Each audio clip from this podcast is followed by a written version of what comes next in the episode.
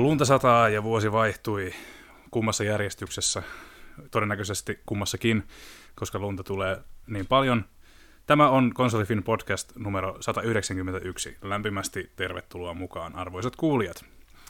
Öö, ruoste vaivaa hiukan puhetta tässä, syystä tai toisesta, en osaa sanoa miksi, mutta ei anneta se häiritä. Öö, ruosteisen juontajan ohella täällä on studiossa Joonatan Itkonen. Hei vain sekä Konsolifin verkkosivuston Big Boss, eli kaiken, kaiken näkijä ja kuulija, Jyri Jokinen, tervetuloa. No moro, mä tässä justiin kattelen, että niin mä otin itselleni nauhoitusta varten lasillisen GT ja toivottavasti me saadaan nauhoitus loppuun ennen kuin multa on jäät sulan. No niin, kyllä, kyllä. Siinä on hyvä alku. Tota, mitä kuuluu? Haluuko vaikka harvemmin kästissä kuultu Jyri aloitella? Mitä, miten menee? Mikä meininki? No siis sillä niin kuin ihan positiiviset fiilikset, että mä en ole viime aikoina pelannut Destiny 2, että jos joku on jossain vaiheessa huomannut, että mä en ole viime aikoina kaikki kirjoittanut tuonne meidän sivuille mistään muusta kuin Destiny 2 ja siitä, miten paskapeli se on ja kuitenkin mä en pysty päästään siitä irti, mm. niin onneksi mä oon löytänyt elämälleni jotain muutakin sisältöä. Et, tota, sanotaan, että voiton puolella ollaan. Oikein mahtavaa kuulla. Tota, me ollaan tota, tästä Destiny kujanjuoksusta jonkun verran kuultu, niin tota, on kummallista, miten joku voi olla niin karseeta ja niin, samalla niin koukuttavaa samaan aikaan. Niin, tota, niin, niin, hyvä. Mä, olen, mä olen masokisti. kyllä, kyllä. Tota, oliko Destiny parempi ennen vai jälkeen sen, kun se lähti pois Activisionilta? Öö, onko se lähtenyt pois Activisionilta? En mä tiedä, samaa paskaa se on ollut koko ajan. Sivuttiin tuossa hiukan jo tulevaa aihetta, mutta tosiaan, tosiaan tota, meillähän on myöskin studiossa Joonatan Itkonen, joten kerro Joonatan hiukan omia kuulumisiasi myös, miten, miten menee. Mä olen selvinnyt viimein tuosta pitkästä koronasta, mikä melkein kolme viikkoa vuodenvaihteessa piti mut petipotilaana. Se on kyllä karse. Hyvä, on joo. toipunut. Kyllä, mutta sain ainakin hyvän tekosin pelaa God of Warin uudestaan, joten siinä on jotain positiivista. Mm. Kyllä, kyllä. Sitä oikein ansiokas, ansiokas arvostelu verkkosivuillamme muuten löytyy sekä PC-versiosta että sitten PS4-versiosta. Niin, tota, niin, niin. Hyvä, hyvä, että pääsit perehtymään siihen. Tota, eipä siinä. Tässä on koronan koodissa ollut itse kukin. Tota, itse en ihan petipotilaaksi joutunut, mutta kolme päivää meni vähän kanveesissa, kanveesissa mutta tota, niin, niin, palkinnoksi, palkinnoksi taudista sain tota, tämmöisen kroonisen kröhinän, joka tota, saattaa aina välillä tässä kuulua kästin aikana, mutta koitetaan antaa sen olla. Älkää häiriintykö siitä. Tota, alkuvuosi on ammuttu aika kovilla. Mennään tästä pitemmitä puheita suoraan asiaan, eli tota, jakson teemana tänään niin on Viime viikkoinen uutinen, jossa Phil Spencer yhtyeineen ampuu, ampuu kovilla, eikä niin sanotusti paukkupanoksilla, vaan ihan sillä aidolla asialla nimittäin, kun viime vuoden puolella, jos nyt ihan väärin, jos en nyt ihan väärin muista, niin Bethesda tarttui tuohon Microsoftin haaviin, jossa sitten vanavedessä tuli muun muassa ID Software Machine Games ja Shinji Mikamin luotsaama Tango Gameworks. Siinähän sitä oli hintaa vain vajaat 10 miljardia dollaria, Eli karkki rahaa, kun vertaa tähän uusimpaan kauppaan, joka suoritettiin tai varmistettiin oikeastaan viime viikolla, lyötiin kaupat lukkoon Activision Blizzardin kanssa. Ja tota, hintalappu tuli lähes 70 miljardia dollaria. Öö, käsittämätöntä. Pää räjähtää, kun edes miettii koko asiaa, miten tämmöinen on edes mahdollista. Siispä sen verran iso tusaus tässä on kyseessä, että tästä täytyy kyllä hieman keskustella myös konsolifin jäsenten kanssa. Tota, lähdetään tuosta tota niin, raha, tota, motiiveista liikkeelle. Mitä Microsoft tällä kaupalla hakee? Tota, Jyri, sulla oli tässä mielenkiintoinen, tota, mielenkiintoisia havaintoja asian tiimoilta. Mm, joo, no siis ensinnäkin sehän täytyy sanoa, että tämä on tavallaan niin kuin match made in heaven, että tässä kaksi aika samantyyppistä firmaa yhdistyy, että kumpikaan ei ole kauhean kunnostautunut innovatiivisuuden saralla, ja molemmat tykkää ihan hirveästi rahasta. Et siinä mielessä niin kun voisi kuvitella, että on aika hyvä fitti justiin, että, että tota Microsoft menee ja ostaa nimenomaan Activisionin. Mm. Uh, mutta tota, musta on ollut hauskaa seurata tolle sivusta tätä keskustelua, kun ihmiset on nyt ripotellut tuhkaa pään päälle ja maalaillut monenlaisia piruja seinille tämän seurauksena. Mm. Ja yksi tämmöinen kysymys, mitä tästä on nyt ainakin esitetty, on tämä, että millä Microsoft tekee tämän rahan nyt sitten takaisin, että kun siihen 70 miljardia dollaria heitetään, niin, niin tota, Toi on yksi sellainen vähän turha kysymys, koska siinä vaiheessa, kun tuo raha on maksettu, niin se on niin sanottuna, sanottuja uponneita kustannuksia, että ei sitä rahaa tarvitse tehdä takaisin. Se on käytetty ja sitten sen jälkeen mietitään vaan, että mitä tuolla uudella omistuksella oikein tehdään. Mm. Ja tota, niinhän se on, että Microsoft haluaa tehdä rahaa ja Activisionilla on paljon sellaisia IPitä, joilla sitä rahaa voi tehdä, että ei se oikeastaan tämän kummallisempi tarina ole. Mm. Kyllä, kyllä. Tota niin, niin, eipä siinä. Se on justiin hyvä pointti kyllä, että tota rahaa, toihan on niin siis varmasti niin kuin sinällään monilla tulee toi asia mieleen, että miten sinähän kestää niin kuin vuosia, jollei vuosikymmeniä, että to, Microsoft tienaa tuommoisen rahan takaisin, mutta siis sehän on niin iso lafka, että se raha tulee käytännössä jotain muuta kautta takaisin, tavalla tai mm. toisella. Koska, niin, Joo, siis no, kun ajattelee tässä, niin kun katsoo nyt Microsoftin talouslukuja, niin esimerkiksi äh, viime vuonna äh, Mikkis tako ihan pelkkää voittoa äh, saman verran kuin mitä esimerkiksi toi Sony teki liikevaihtoa.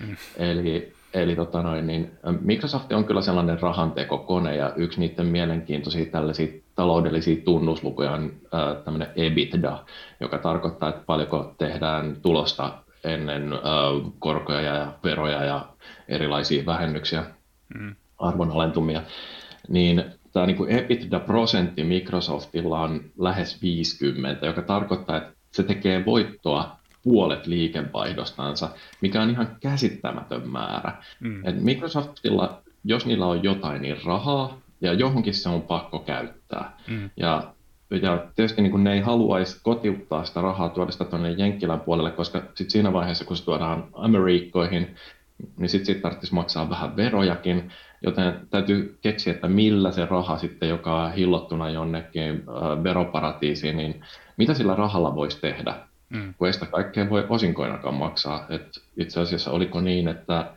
ähm, Mikkis tekee, äh, maksaa niin osinkoa alle prosentin siitä osakkeen arvosta. että jos osake maksaa jotain 280 dollaria, niin, niin tota, äh, siitä maksetaan osinkoja äh, jotain 2,5 dollaria. Että se ei sinänsä niin kuin osinkojen äh, haluajalle mikään älyttömän houkutteleva osake ole, mutta toisaalta taas talousluvut on niin hirveän vahvat, että se on tosi varma paperi, kun ostaa Microsoftia, niin omansa siitä saa ainakin takaisin. Mm. Kyllä, kyllä. Tota niin, joo, ei, ei siis se tulee, ei Microsoft ostaisi firmoja, tai to, niin kuin, ei käyttäisi tuommoisia rahoja, jos, jos tota, he ei kokisi, että he saisi siitä jotain hyödykettä, niin tota, on, niin kuin, mm. on selvää, että se on niin iso, Activision Blizzard ei ole pelkästään vain tämä kyseinen lafka, vaan siis sen sisällä olevat lafkat jotka, ja pelistudiot, jotka siinä tulee mukana, niin sekin on, niin kuin, se on kultaakin kalliimpaa, kal, kalliimpaa tota, kultaakin kalliimpi asia tässä alalla, että sulla on tämmöisiä pelistudioita, joiden kautta voidaan saada sitten niin kuin uniikkeja kokemuksia sun omalle laitteistolle. Kenties yksin oikeudella, kenties ei, mutta tota, todennäköisesti tässähän on niin kuin isosti, isosti mukana toi Game Passi tässäkin, koska Microsofthan haluaa itse pikkuhiljaa pois fyysisestä mediasta ja lähemmäs niitä tota, tilauspalveluita tai kuukausittaisia. Mm. Toi on just niin kuin mielenkiintoinen pointti, tämä Game Pass, koska siinähän on tosi hyvät mahdollisuudet pitää tämä voittoprosentti siellä lähellä 50. Et jos ajattelee tätä rautakauppaa, konsoleiden myyminen ja lisätarvikkeiden myyminen, niin nehän ei ole ollenkaan samalla lailla korkean katteen toimintaa kuin mitä tuollainen ihan puhdas softa-business. Et siinä mielessä niin, ää, tämä voisi jopa enteillä sitä, että Microsoft rupeaa vähitellen äh, himmailemaan tuota Xbox-kauppaa, äh, eli tota, ähm, rupeisi miettimään, että pääseekö ne kokonaan irti siitä rautabisneksestä. Ja ihan mahdollista on se, että Xboxissa pinnataan kokonaan omaksi erilliseksi firmakseen, jolloin sen ei niin samalla lailla hyvä toi, toi kate, niin se saadaan irrotettua Microsoftin kirjanpidosta, jolloin sitten taas tämä niin EBITDA pysyy korkealla. Et, et siinä mielessä niin kuin se, että Microsoft panostaa entistä enemmän ihan pelkästään tuohon pelien myymiseen sen raudan sijaan, niin se voisi olla sellaista loogista jatkumoa sille, että mitä tuolla foorumillakin on todettu, että Microsoft ei ole kauhean hyvä tässä ää, rautapuolessa, mutta mm. erinomaisen hyvä takomaan rahaa softalla. Kyllä. Sehän ei yllättäisi varsinaisesti se spin-off-fauskaan, kun miettii, että nehän nyt samalla ilmoitti yhteen ääneen, että Phil Spencer on nyt tämän, mikä tämä on nyt tämä Xbox Games vai mikä tämän nimi onkaan, tämän uuden osaston CEO, niin kyllä tuo niin kuin alkaa vähitellen näyttää siltä, että ne rakentaa sinne sitä ihan omaa juttuaan, mm. mikä varmasti lähtee jossain vaiheessa omille teilleen kuinka mulla on joku mm. muistikuva, että Game, Xbox Game Studiosta joku tällainen, mutta en ole, en ole nyt ihan varma nimestä. Mutta siis joo, Spencerin taustahan on nimenomaan siellä devauspuolella ja niin kuin markkinointipuolella, niin, niin tota, olisi täysin loogista, että tähän suuntaan ollaan menossa, kun hän on, hän on tuossa niin kuin kipparina puikoissa. Mm. Mutta tota, joo, eipä, ei kai siinä. Tuosta foorumista ja tulikin mieleen, että tuossa tota, oli kiintoisia tota, skenaarioita – esitetty tuosta mahdollisesta kaupan peruuntumisesta, eli käytännössä niin kuin varmana, varmana esitetty tapahtuma on, on kumminkin sitten on mahdollista, että tota, jonkinlaisia kapuloita voidaan lyödä rattaisiin vielä tämän kaupan tiimoilta. Ja mä voisinkin itse asiassa nyt siteerata tässä ö, käyttäjän nimeltä Hartsu tuolla tuota konsolifinin foorumilla, niin ihan törkeästi suoraan lainaa häneltä nämä kuusi skenaariota, joita hän on veikannut, että mitä tapahtuu. Eli Tota, pitää myöskin muistuttaa, että jotkut näistä on todennäköisempiä kuin toiset, mutta tota, tai välttämättä mitään ei näistä edes tapahdu, vaan tapahtuu joku seitsemäs aivan uskomaton asia, mutta luetaanpa tästä nopeasti. Eli tota, ensimmäinen vaihtoehto on tietenkin tämä, että Microsoft-kauppa toteutuu, sitä mitä kaikki olettaa. Kaksi, osakkeenomistajat hylkäävät ostotarjouksen. Kolme, kilpailuviranomaiset estävät kaupan. Neljä, kilpailuviranomaiset vaativat Activisionin pilkkomista kaupan toteutumisen ehtona. 5. Jokin, jokin toinen taho tekee kilpailevan tarjouksen. 6. Microsoftin due diligence-prosessissa selviää Activisionista jotain lisäsotkuja, öö, mahdollista tai ei, joka johtavat tarjouksen peruuntumiseen. Tota, mielenkiintoisia mietteitä. Miten tota niin, kilpailuviranomaiset on tietysti yksi, yksi aspekti, jota tässä on niin kuin pohdittu, pohdittu tämän asian tiimoilta niin kuin aika aktiivisestikin, että mitä he on mieltä tästä. Niin, niin mitä te arvon kästiläiset tuumailette? Haluatko Jyri jatkaa vaikka, että tota, mitä, mikä on sun veikkaus, että mikä näistä on se todennäköisin skenaario? Kyllä mä uskon vahvasti siihen, että toi kauppa toteutuu. Et siis, ähm, kilpailuviranomaiset, niin varsinkin Jenkkilässä ne on niin hampaattomia, että sieltä ei varmasti katso minkään näköistä noottia. Euroopassa mahdollisesti voi olla, että esimerkiksi Ranskassa siellä ei kovemmin rakasteta Microsoftia nykyään muutenkaan, niin, niin tota, sieltä voi tulla jotain kapuloita rattaisiin, mutta en jaksa uskoa, että nekään pystyisi millään perustelemaan sitä, että Microsoft tällä kaappaisi jonkinlaisen hallitsevan markkinaosuuden, koska sitten pitäisi määritellä se, että mikä se markkina on ja miten sitä hallitaan. Et, äh, kun puhutaan tästä monopoliasemasta, niin mm. se on vähän sellainen niin kuin pölhö-argumentti, koska eihän pelimaailmassa muutenkaan ole sillä vapaata kilpailua. Et jos ajattelee, että jos haluat ostaa Call of Duty-pelin, niin moneltako julkaisijalta voit tällä hetkellä sellaisen ostaa. Mm. Et siinä mielessä niin kun, mä en niin kun ymmärrä, että mitä kilpailua tässä nyt sitten tämä kauppa rajoittaisi yhtään enempää kuin mitä tämä nykyinen bisnes on. Yhtä hyvinhän sitä voisi syyttää Nintendo heidän omien nimikkeidensä monopoli asemasta tai Sonia tai näiden heidän omien juttujen ö, rajaamisesta, niin, niin tota, kaikilla, kaikilla näillä kilpakumppanuksilla on ne omat tuotteensa, jotka he haluavat rajata tietyn, tietyn piirin pariin niin sanotusti. Mm. Olisi sitten laitteiston muodossa tai miten tahansa, mutta tota, Joo, niin en... toi on vähän sillä että, että vapaa kilpailu ylipäätään markkinataloudessa, niin se on vähän sellainen fiktiivinen eläin, että ei sellaista oikeasti ole olemassa. Se on ihan samalla lailla kuin äh, absoluuttisia monopoleja ei ole olemassa. Että nämä on kaikki sellaisia teoreettisia konstrukteja, joita, joista puhutaan kauheasti, mutta ne ei oikeasti toteudu. Maailma on aika paljon monimutkaisempi. Mm, kyllä.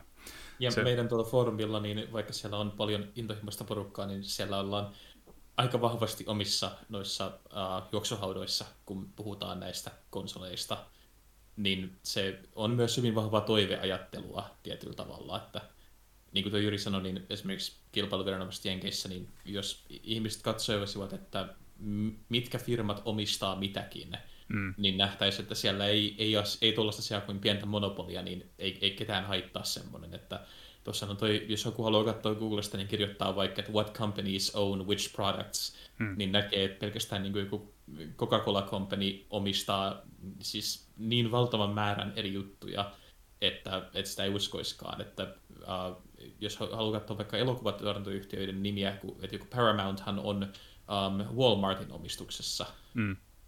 niin se, se, on, se on niin mitätön juttu heille, että heitä ei, ei kiinnosta tuommoinen. Joo on, on hyvin epä, epätodennäköistä. Myöskään en itsekään usko, että se niin kuin siihen kaatuisi. Tota. Mm-hmm. Öö, jokin toinen taho tekee kilpailevan tarjouksen, niin toi on mielenkiintoinen pointti. Kiinan markkinoilta esimerkiksi voisi olla mahdollista, että sieltä tulisi joku kilpaileva tarjous. Mitä te olette mm. mieltä? Onko tämmöinen kuinka todennäköistä?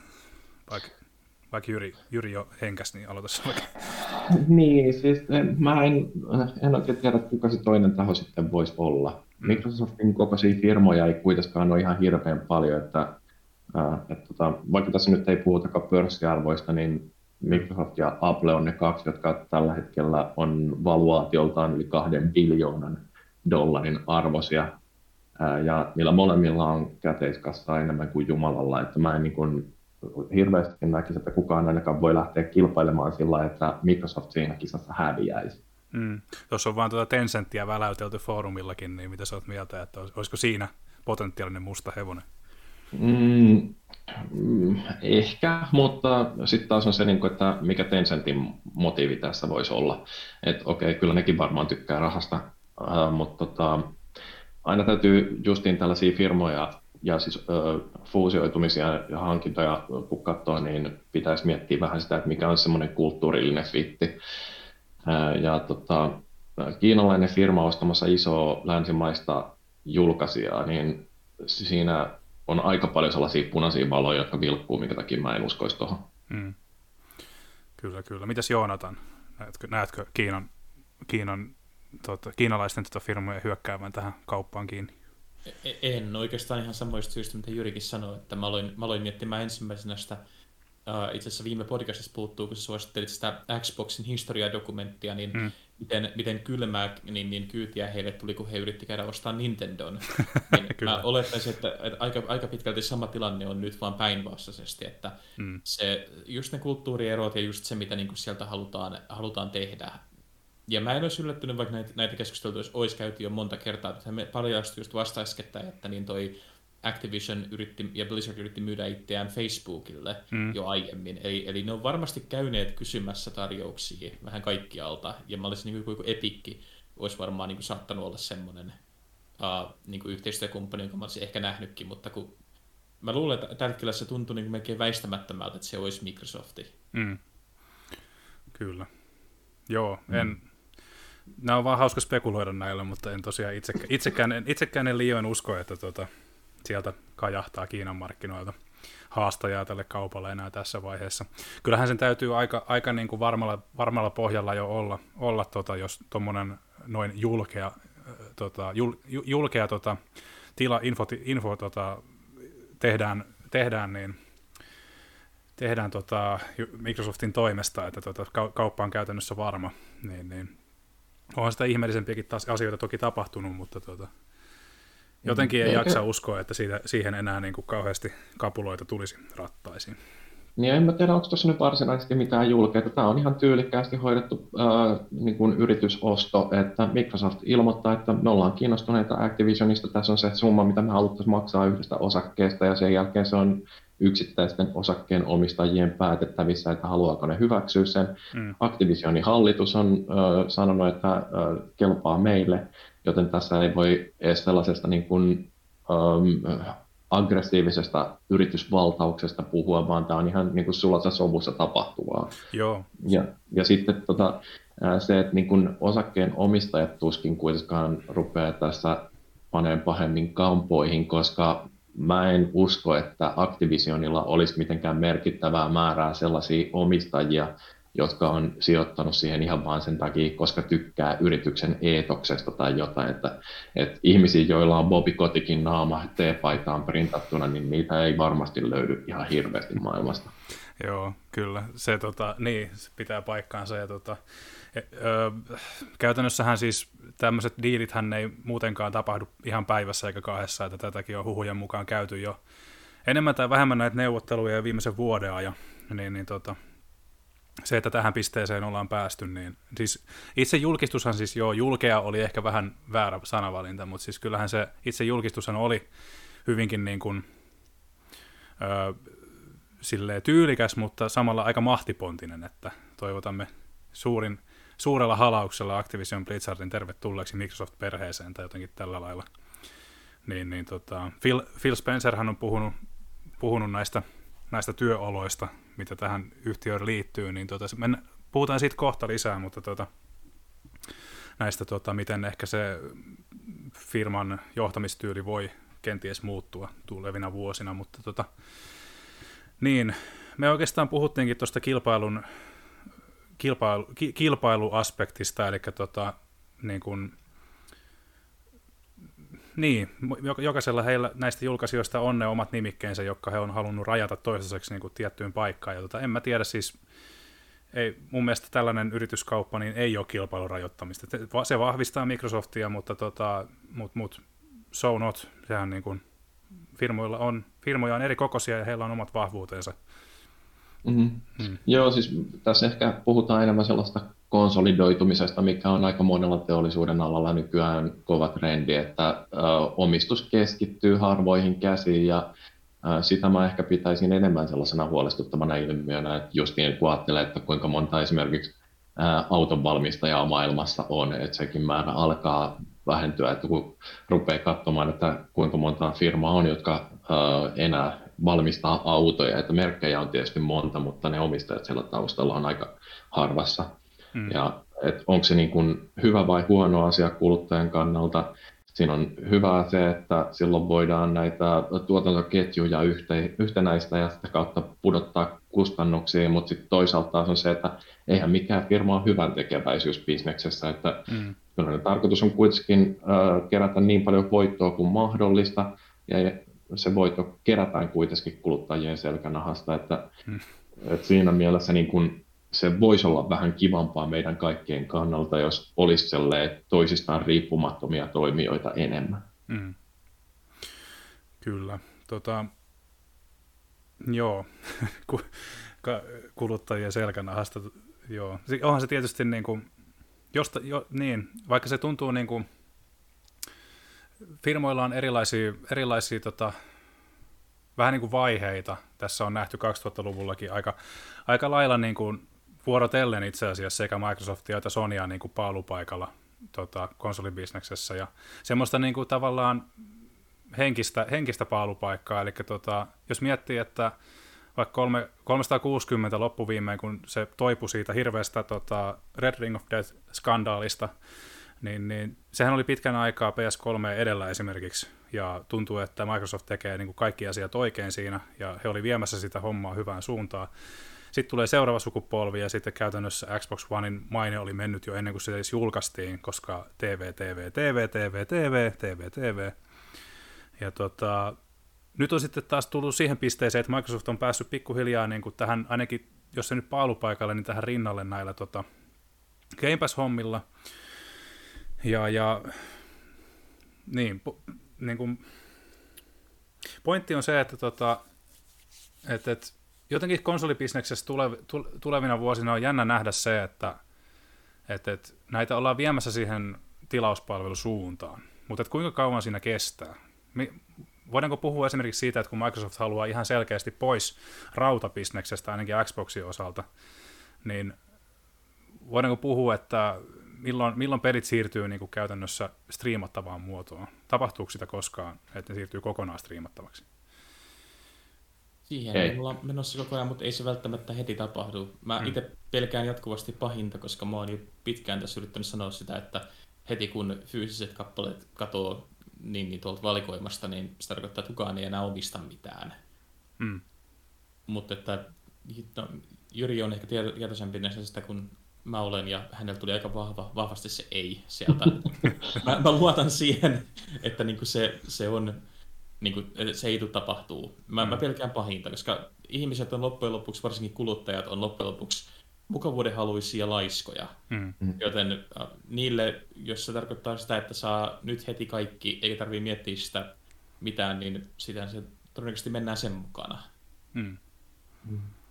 Joo, siis tässähän niin täytyy miettiä se, että minkälaisia kuluttajasegmenttejä pelibisneksessäkin on. Että on toisaalta ne sellaiset hardcore-pelaajat, kultasilmät, jotka nauraa kaikille, joilla ei ole kaikkein uusinta kahden ja puolen tonnin näytönohjainta PC-koneessansa, koska ne ei pysty pyörittämään pelejä kuin 167 freimillä sekunnissa ja oma laitteisto niin kuin venyy ihan 170 asti. Et se, tota, et näitä on kuitenkin, jotka ei mistään tapauksessa voisi kuvitellakaan pelaavansa millään muulla kuin kaikkein optimaalisimmalla mahdollisella tavalla.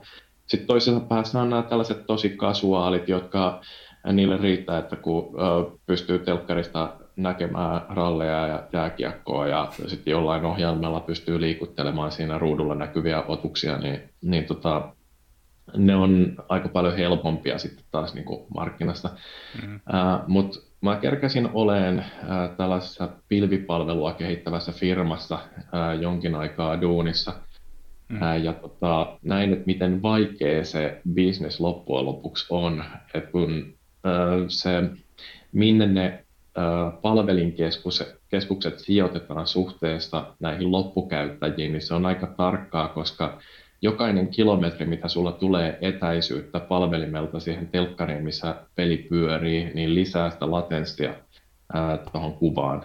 Mm. Ja latenssi näkyy siinä, että kun sä teet jotain ohjaimella, niin kuinka kauan menee siihen, että se ää, reaktio näkyy siinä sun ruudulla. Ja tietyn pisteen jälkeen ää, niin valon nopeus tulee vain yksinkertaisesti rajat, ää, ja sä et pysty niin kuin, nopeuttamaan sitä enää sitä ää, vasteaikaa. Mm. Joten niitä palvelinkeskuksia pitäisi olla aika taajassa, ja sitten kun miettii jotain harmaan asuttua maata niin kuin Suomi, niin ei täällä millään jonnekin Sevetijärvelle saada varmastikaan pyöriä näitä mm. pelejä. Mm. Joo. Mutta, mutta tota noin, niin, äh, kyllä varmasti on tietty segmentti, jotka on tyytyväisiä siihen pelikokemukseen, joka saavutetaan pilvipelaamisella, mutta mä en usko, että se on ollenkaan yksi yhteen tämän nykyisen konsolipelaajan mainstreamin kanssa. Mm. Joo, mä oon sitä mieltä kanssa, että se on, niinku, se on ihan, mun mielestä ihan kätevä vaihtoehto ja sitä sen puolesta ollaan puhuttu niinku ihan semmoisia suhteellisen järkeviäkin argumentteja, eli jos se jaksa odottaa sadan gigan latausta, niin vaihtoehtona, yksi vaihtoehto siihen korvaavaksi on sitten niin kuin pilvipelaaminen sen verran, että testaa sitä peliä, että jaksaako se ladata vai ei esimerkiksi. Niin tämä just kun puhuttiin tästä, että, että kuluttajat on aika, aika laiskoja, itsekin tunnustan kenties olevani mm-hmm. sellainen, niin tota, että et pilvipelaaminen tuo ihan niin kuin mielenkiintoisia, mielenkiintoisia vaihtoehtoja siihen, siihen tota kollektiiviseen niin kuin markkinaan, mutta tota, toivon, missä, to, toivon ehdottomasti, että se ei tule olemaan niin kuin vielä, vielä vuosikausia niin kuin ainoa vaihtoehto. Että, ja niin kuin sanoitkin, niin tota, se on noilla, noilla puheilla niin se tuntuu aika epätodennäköiseltä tällä hetkellä, että se tulisi pitkään aikaan olemaan vielä ainoa vaihtoehto. Hmm. Joo, siis mä jotenkin näkisin todennäköisenä sen, että Microsoft yksinkertaisesti vaan luopuu rautabisneksestä ja rupeaa uh, third party julkaisijaksi, koska niillähän on historiaa siitä. Microsoft oli jossain vaiheessa ihan iso pelijulkaisija ilman, että niillä oli minkäänlaista rautabisnestä siellä pohjalla. Hmm, kyllä, pitää paikkaansa. No, ja tota- oikeastaan se olisi, hmm. se olisi ihan hyvä, hyväkin juttu siinä mielessä, että jos me saataisiin vain enemmän julkaisijoita, koska tällä hetkellä, let's face it, niin noi uh, konsoleiden ja jopa PCn kehityskaari on aika tasaantunut. Et mitä me enää voidaan odottaa seuraaviltakin tulevilta konsoleilta viiden vuoden kuluttua kuin, että me saadaan jälleen kerran marginaalinen gra- graafinen parannus. Että et, me välttämättä me ei olla nähty semmoista suurta, niin kuin, suurta harppausta enää kuin mitä nähtiin ensimmäisten konsolisotien aikana, kun ne joutuu oikeasti kilpailemaan siitä, kuka pystyy raudalla houkuttelemaan väen mukaan. Nyt jos ostat Xboxin tai Pleikkarin, periaatteessa saat saman kokemuksen kummallakin. Mm. Mm. Joo, itse asiassa on mielenkiintoinen sillä, että mä esimerkiksi tällä hetkellä pelailen tota Assassin's Creed Valhallaa ja sillä niin kuin ristiin Pleikka 5 ja Pleikka 4. Ja mä itse asiassa tykkään enemmän sitä Pleikka 4-versiosta, koska se on kytkettynä parempaan telkkariin. Että tota, ähm, et se kuvan laadun ero näiden kahden konsolin välillä, se alkaa olla niin jotenkin äh, hiuksen hieno, Mm. Ja mä tiedän, että tästä tulee nyt paskaa niskaan, kun menen sanomaan näin, koska totta kai kaikki näkee sen eron, että, että onko se niin kuin 1600p vai 1560p, niin, niin se on niin kuin, jokainenhan se huomaa. Mutta mm. mä niin kuin oikeasti sanon, että me ollaan saavutettu aika lähellä se piste, äh, piste äh, konsoleissa, että se äh, graafinen parannus sukupolvesta toiseen ei tule olemaan mitenkään hui, huikea. Joo, ja siis nämä remasterithan näyttää sen, että niin kuin, mä, nyt, mä oon nyt pelannut putkeen kahta, Eli mä pelasin PCllä ton uh, God of Warin ja nyt PS5 tämän Uncharted Collectionin, tai tämän Legacy of Thievesin. Niin tota, ne on molemmat viisi vuotta plus vanhoja pelejä. En, en todellakaan siis pysty, jos joku laittaisi niin sen ja sen pleikkaversion niin sivuttain niin vierekkäin siihen mulle, niin en mä näkisi enää mitään eroja niissä. Mm. Että se PC-versiokin, vaikka se on niin kuin, näkee, että okei, tuolla on kun vähän pixel-piippaa ja kattelee tosi läheltä, niin, niin tota, voi nähdä jotain. Mutta että ei, ei ne ole enää niin merkittäviä juttuja, että, että menettää jotain siinä kokemuksessa, jos vaikka ottaakin sen, mitä nämä nyt nämä graafiset valikoimat on, että ottaa tuon performance-version, mikä näyttää sulle vähemmän resoluutiota, niin et sä telkkarista näe sitä eroa enää. Mun mielestä niin kuin olennaisempaa onkin, onkin se, että pelit alkaisi ottaa standardikseen 60 freimiä sekunnissa, koska nyt kun mä oon tässä muutamia kuukausien aikana, sanotaan viimeisen viimeisen kymmenen kuukauden aikana, kun Series X on talossa ollut, niin tota, kun on tottunut 60 frame sekunnissa pelailuun, niin siihen on tosi vaikea, aika, aika vaikea palata siihen hitaampaan jotenkin. Et silmät, on, silmät tottuu jotenkin tiettyihin asioihin, ja tota, huvikseni kokeilin tuossa joulunpyhinä niin kuin vertailla, vertailla ihan niin kuin kylki kyljessä 4K 30 fps versus performance mode 60 fps pelailua, jossa tämä kuuluisa resoluutio on sitten vähän matalampi, niin tota, valitsisin ihan minä päivänä tahansa sen 60 frame sekunnissa moodi. Koska just tästä syystä, eli se grafiikka ei niinku heikkene mun mielestä niin paljon, että se olisi jotenkin niinku kauhean kamalan näköinen tai jotain tällaista. Et enemmänkin tämä enemmänkin tää sulavuus on se, minkä takia uusi konsolisukupolvi on niin jotenkin, mikä tekee tästä niin kuin, ostamisen arvoista, ainakin itselle. Ja sitten toinen on tietysti nämä lyhyet, lyhyemmät ra- latausajat, Et koska eihän tässä nyt kellään ole aikaa odotella ylimääräistä, ne lyhyemmät latausajat on myös ihan iso plussa. Mutta joo, tota, mikä on, tota, mitäs luulette, mikä on, mitä tämä merkitsee alalle kollektiivisesti, että onko Sonilla ja Nintendolla jo köns, niin sanotusti köntsät housuissa, kun tota, Microsoft ostelee studioita vasemmalta ja oikealta, niin tota, aikooko Sony ja Nintendo pitäytyä strategiassa vai tota, muuttaako tämä heidän toimintatavassaan jotain, että pyrkiikö he saamaan lisää studioita omiin suojiinsa niin sanotusti, vaikka Joonatan eka? No Nintendo ei nyt ainakaan. Nintendo on ihan mitä ne tykkää. Mm. Ne, ne, siis nehän, nehän vieläkin tulostaa rahaa tuolla Switchillä. Mm. Se on niinku, sehän on niinku edelleen koko ajan vaan myy ja myy. Ja se... mä ymmärrän miksi, siis se on, se on Nintendolle niinku ihan kultakaivos. Ni, niiden periaatteessa ei tarvitsisi edes niinku miettiä uutta Switch-päivitystä vielä pari vuoteen, jos ne haluaa. Sen takia koska... ne on lyönyt sen jäihin. Niin. Koska se myy se niin hyvin. Niin, ni, ni, niillä, ne tekee just sellaisia pelejä, mistä ne tykkää, ja niillä löytyy varma yleisö sillä. Niitä ei tarvitse välittää yhtään mitään Microsoftin kaupoista. Ei ne, ei ne ollut missään vaiheessa ajatellutkaan, että löydetään uusi kodi tai uusi Warzone Switchille. Mm. Niin, kyllä. Kyllä siis Nintendo pääkonttorilla ei huomattu koko asiaa. Niin. No, ne on ollut, what was that sound? Ne, ne, on, ne on niin sienissä siellä.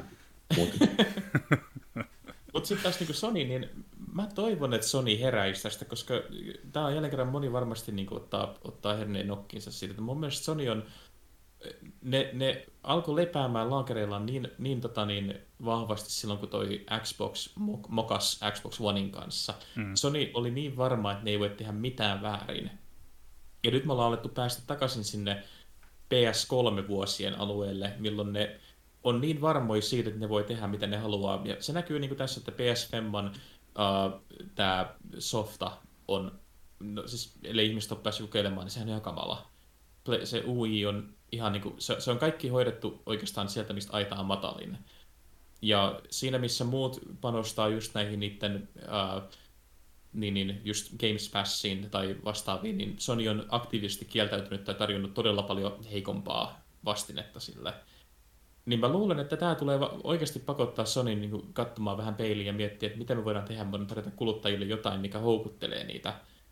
Tai mistä sen tietää, Sony on tällä hetkellä edelleenkin myy ykkösenä konsoleita, vaikka niitä ei tunnu saavan mistään. Mm. Nehän taisi olla mitä 10 miljoonaa konsoli edellä Xboxiin verrattuna niin en mä tiedä, ehkä ne saattaa ajatella, että tämä ei heitä uhkaa ollenkaan. No Sony on, Sony on hyvä, äh, hyvässä ja pahassa edelleen sama vanha Sony, että ne, tota noin, niin, ne tekee tosi briljantteja yksinoikeuspelejä tai siis niin first party pelejä ja sitten ne tekee melkein kaiken muun päin persettä. Mm. Et siis, esimerkiksi niiden verkkopalvelut, jos on viime aikoina yrittänyt ostaa yhtään mitään PSN Storesta, niin huomaa, että äh, eihän ne saatanat osaa sitä hommaa ollenkaan.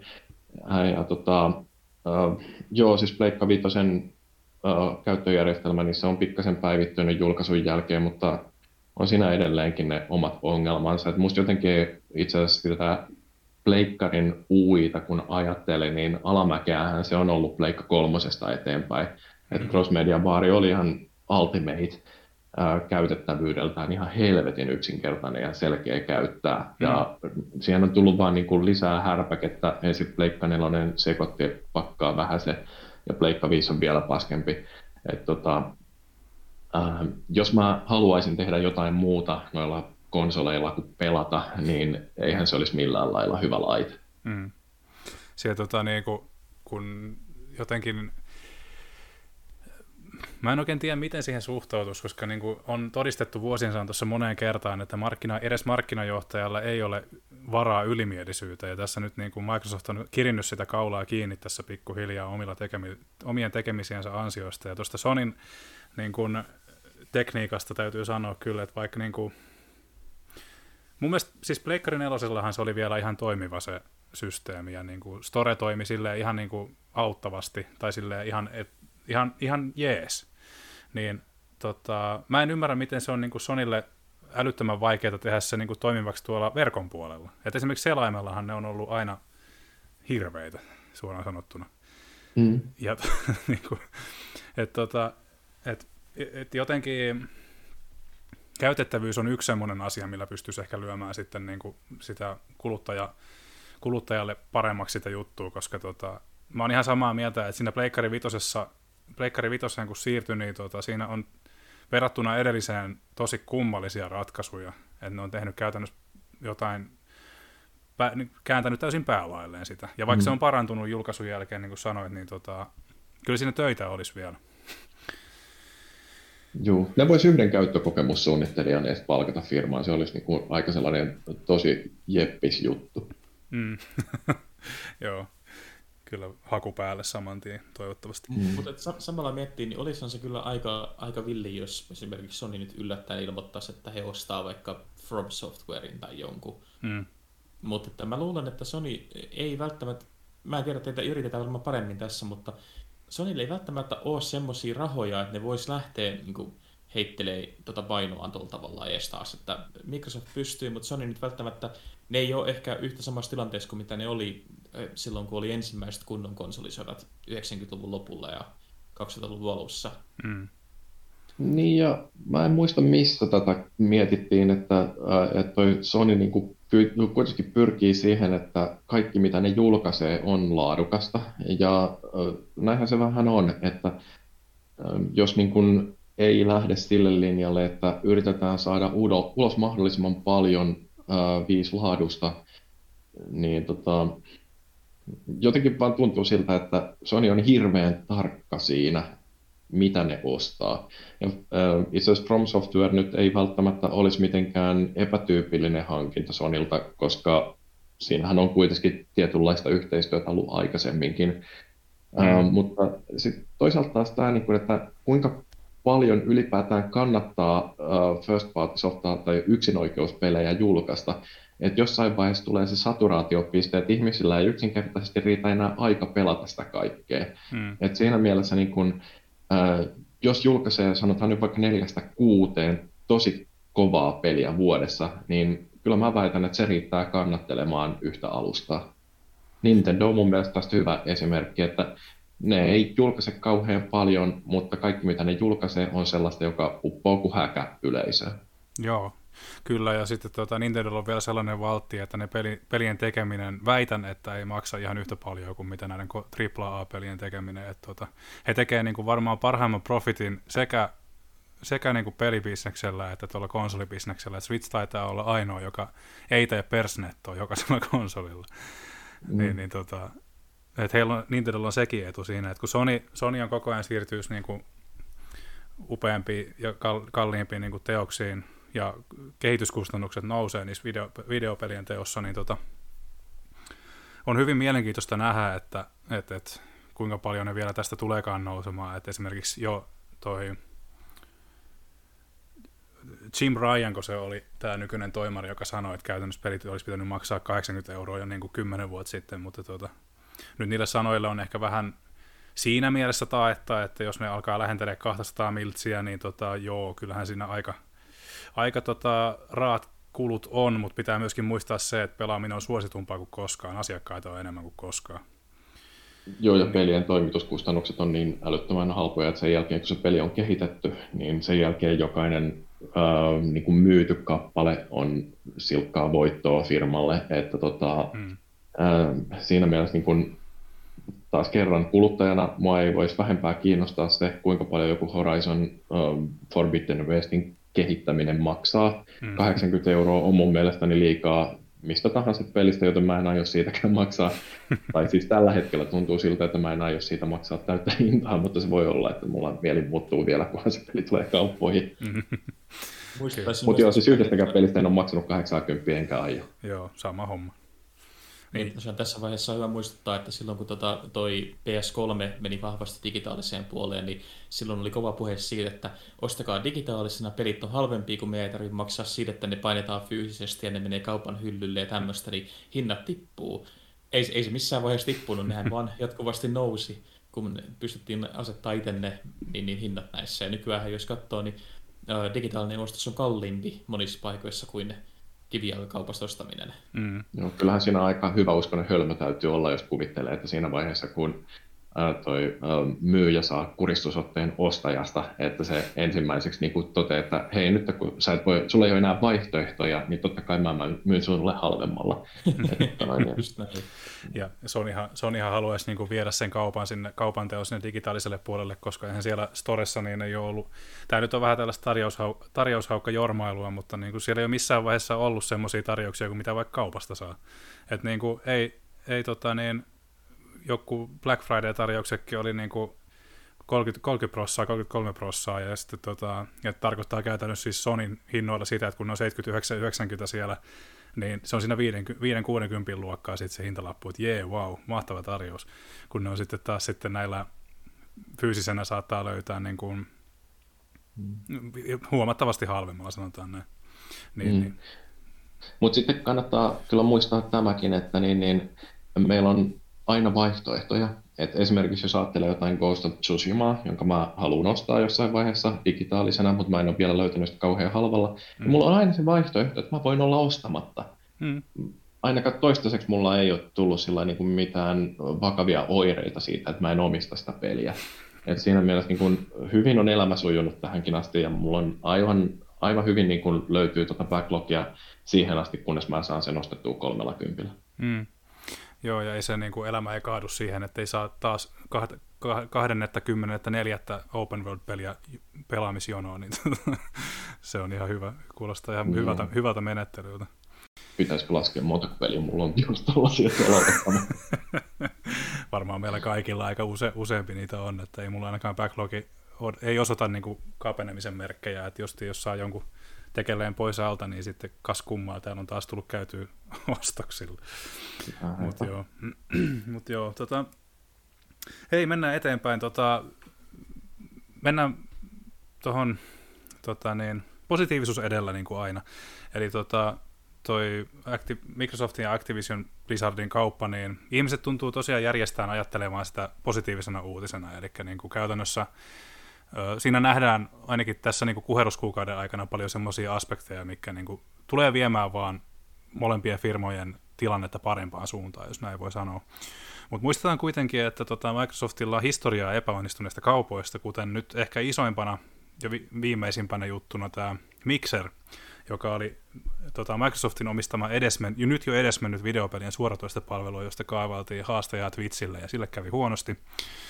Tota, sitten oli Nokia, joka, tota, josta tehtiin 7 miljardin dollarin kaupat samalla kun markkina-asema oli käytännössä aika lailla hävitty Applelle, Samsungille ja kumppaneille tuossa puhelinbisneksessä varsinkin.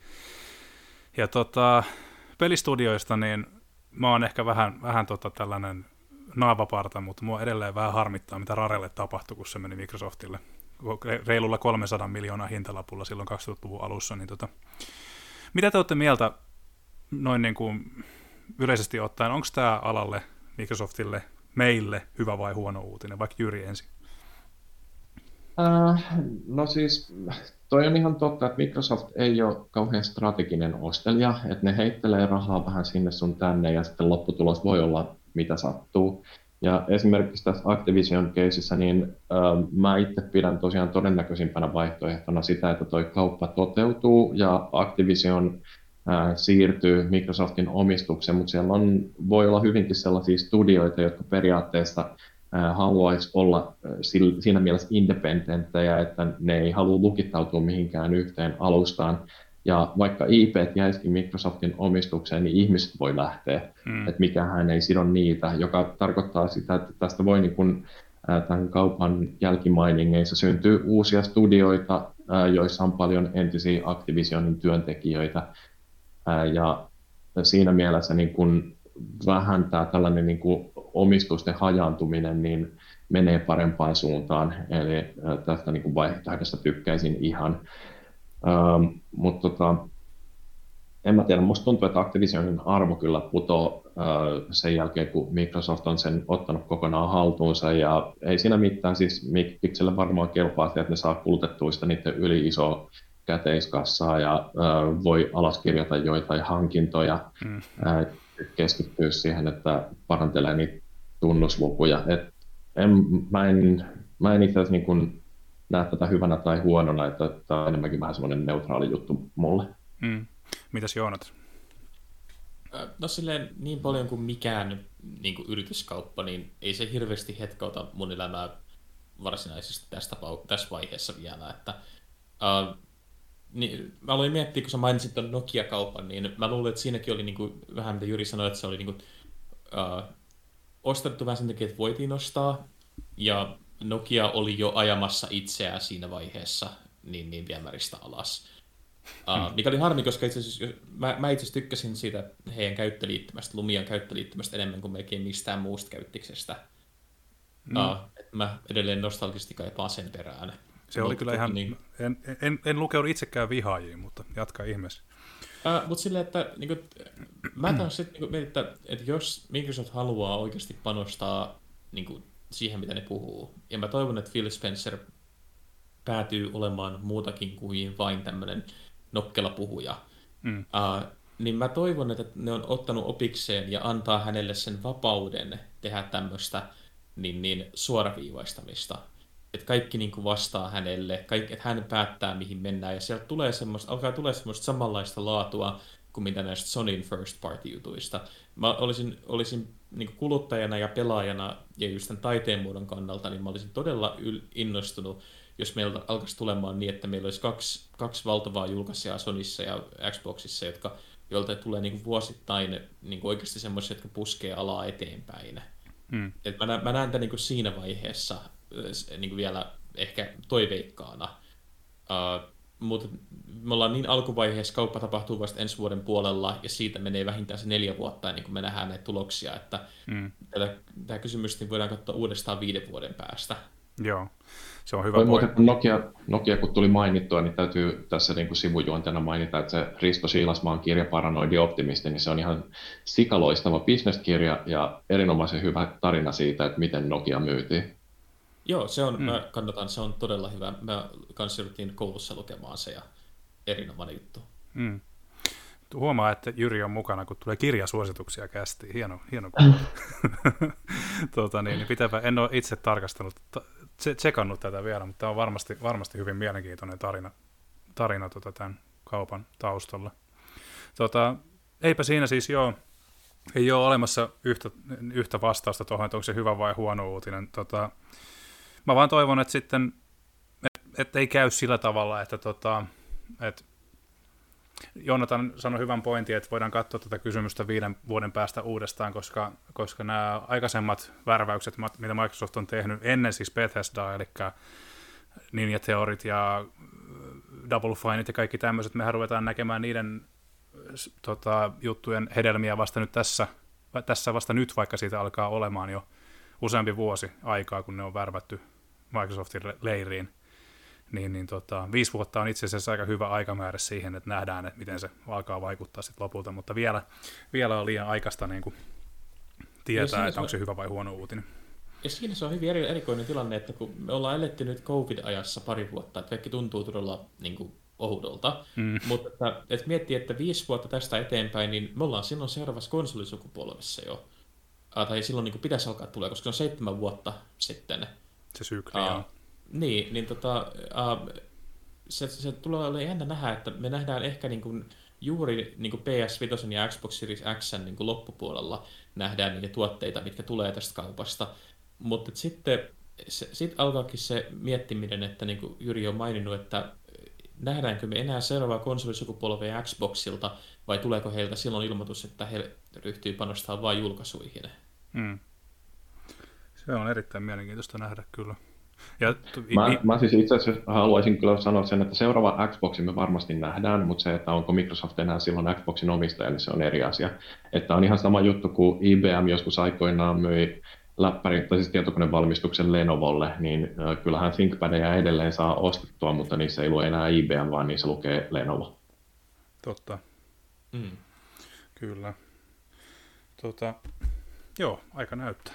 Mennään, tota, mennään sitten tota varsinaisesti tähän devauspuoleen ja työ, työpaikkoihin, eli mitä tämä tarkoittaa niin työntekijöiden kannalta sitten, kun nämä firmat solmii, solmii tämän kaupan loppuun. Eli tota, Activision Blizzardhan tunnetaan – tai on yksi niistä lukuisista työpaikoista pelialalla, joka on tullut surullisen kuuluisaksi tympeestä ja loppuun ajavasta ja aika, aika lailla ahdistelevasta työkulttuurista.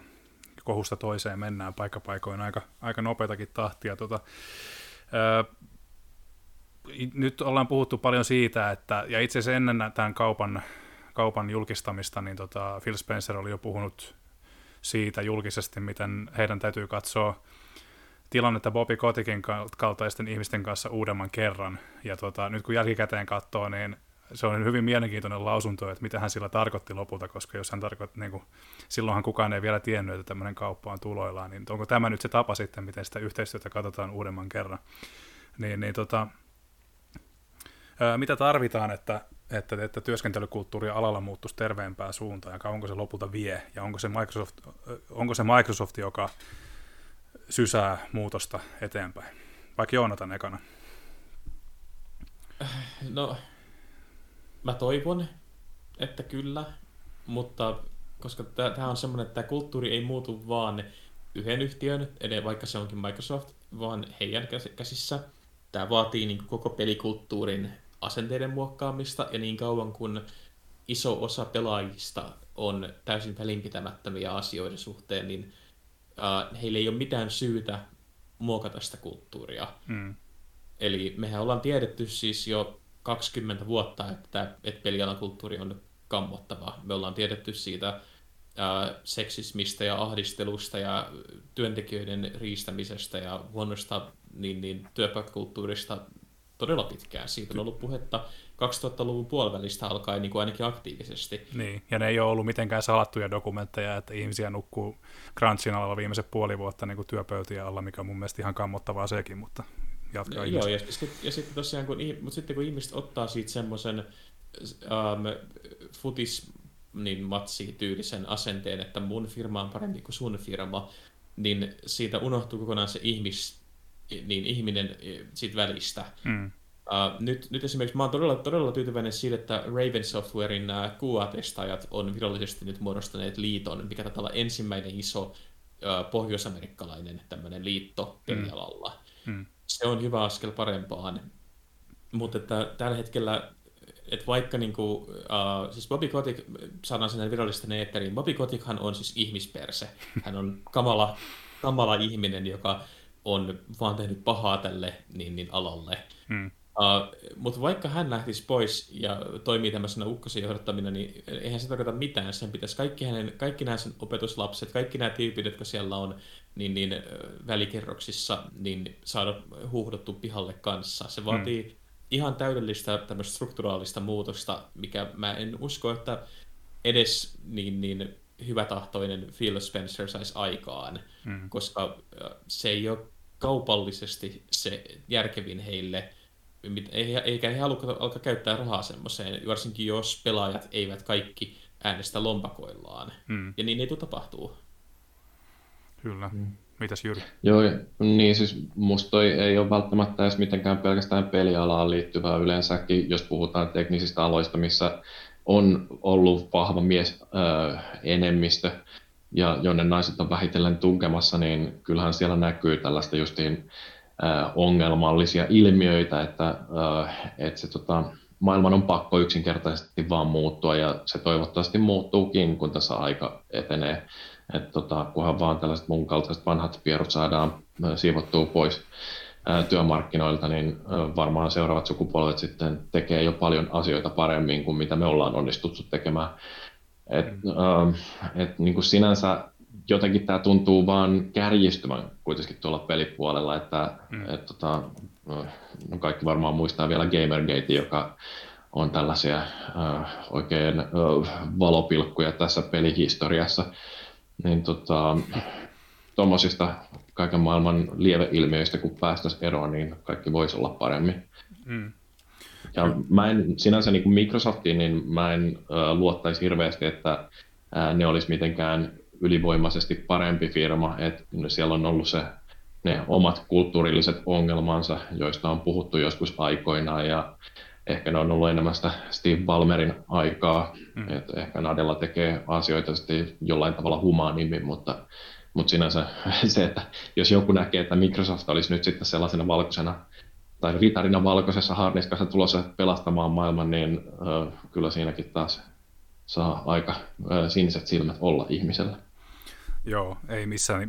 Microsoft ei ole niin kuin varsinaisesti se semmoinen pelima- tai miksei munkin niin kuin työelämän mallioppilas, että tota, muistan nähneeni erään kommentin, jossa muotoiltiin heidän työkulttuurissa jotenkin tällä tavalla, että, että, että he olet, Microsoftilla oletetaan, että töitä, töitä paiskitaan käytännössä niska limassa, mutta siitä myöskin palkitaan niin kuin firman sisällä siitä työnteosta kyllä. Et ilmeisesti siellä on, niin kuin, voisi kuvitella näin, että sitä, mikä Balmerin ajoista on muuttunut, niin on ainakin se, että ainakin niitä niin kuin hyödykkeitä hyödykkeitä ja semmoisia niin kuin motivo, motivoivia tekijöitä niin tota, on ehkä mietitty uudemman kerran tässä, kun, koska Jenkkilä, Jenkis, Jenkessäkin tämä työkulttuuri on verrattuna Suomeen esimerkiksi niin aika erilainen, että tota, monet firmat ei vaan tekniikka-alalla, vaan monissa paikoissa oletetaan, että, että tota, te, tehdään niitä hommia ylitö, yli, ylitöitä sitten niin kuin tarvittaessa, tarvittaessa muita mukisematta. Ja tota, kun me puhuttiin, Joonatan mainitsi noin liitot, niin tota, ö, liitothan on myös saatanasta Jenkeissä, niin on jotenkin mun mielestä aika semmoinen jopa, en tiedä voidaanko puhua uraa uurtavasta hetkestä, mutta ainakin tosi jonkinasteisesta merkkipaalusta, että Jenkeissä pelialalla on muodostettu liitto, niin se on aika tota, hyvä merkki tavallaan. Eikä vaan tavallaan, vaan on hyvä merkki. Ja tota, joo, en mä tiedä siis toivotaan, toivotaan, että tässä että asiat tulee muuttumaan, koska se on ihan selvä asia, että, että tota, pelimaailmakin tarvitsee, pelimaailma tarvitsee tota, inhimillisempää lähestymistapaa.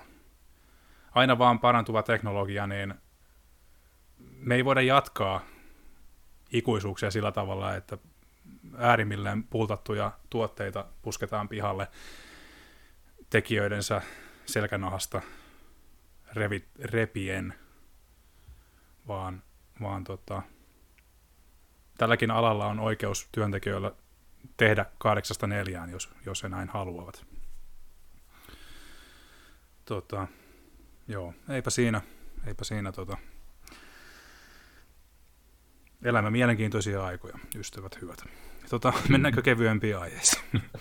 tota, ähm, on ollut puhetta tuosta, me tässä kerran, jälleen kerran mainitsimme Game Passia, edelleenkään meitä, meitä ei Game Pass sponsoroi, mutta tota, Sony on huhuttu tekemään oma vastineensa Game Passille, eli työnimellä Spartacus kuuleva, ku, kulkeva palvelu. Tota, Phil Spencer oli kommentoinut tätä asiaa sanomalla, että, tota, että se, on, se on, on vain loogista, että he ovat tuomassa oman vastineensa markkinoille, mutta tota, sehän on sillä tavalla, että käytännössä Microsoft haluaa panostaa Game Passiin, koska he haluaa sen joka paikkaan. On huhuttu muun muassa sen Switchille tulosta, ja myöskin, että tuota, kun tämä Actibliss-kauppa suoritetaan, niin, niin onko esimerkiksi mahdollista, että Call of Duty olisi saatavilla tulevaisuudessa pleikkarilla Game Passin kautta? Onko mitään semmoista skenaariota, missä voitaisiin nähdä, että Microsoftin Game Passi nähtäisi muilla konsoleilla? Vaikka Jyri ekan. Show me the money. Siis mua niin kiinnostaisi nähdä se, että miten, miten joku äh, perustelee sen, että toi olisi taloudellisesti kannattavaa äh, Microsoftille ja Sonylle yhtä aikaa. Et mm. Mä en niin ymmärrä, että miten se rahaliikenne tuossa menisi.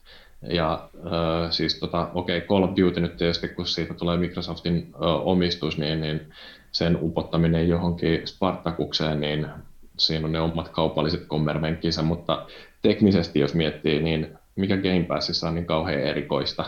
Se, se ei ole yhtään monimutkaisempi rakennelma kuin mitä joku PlayStation Now. Mm.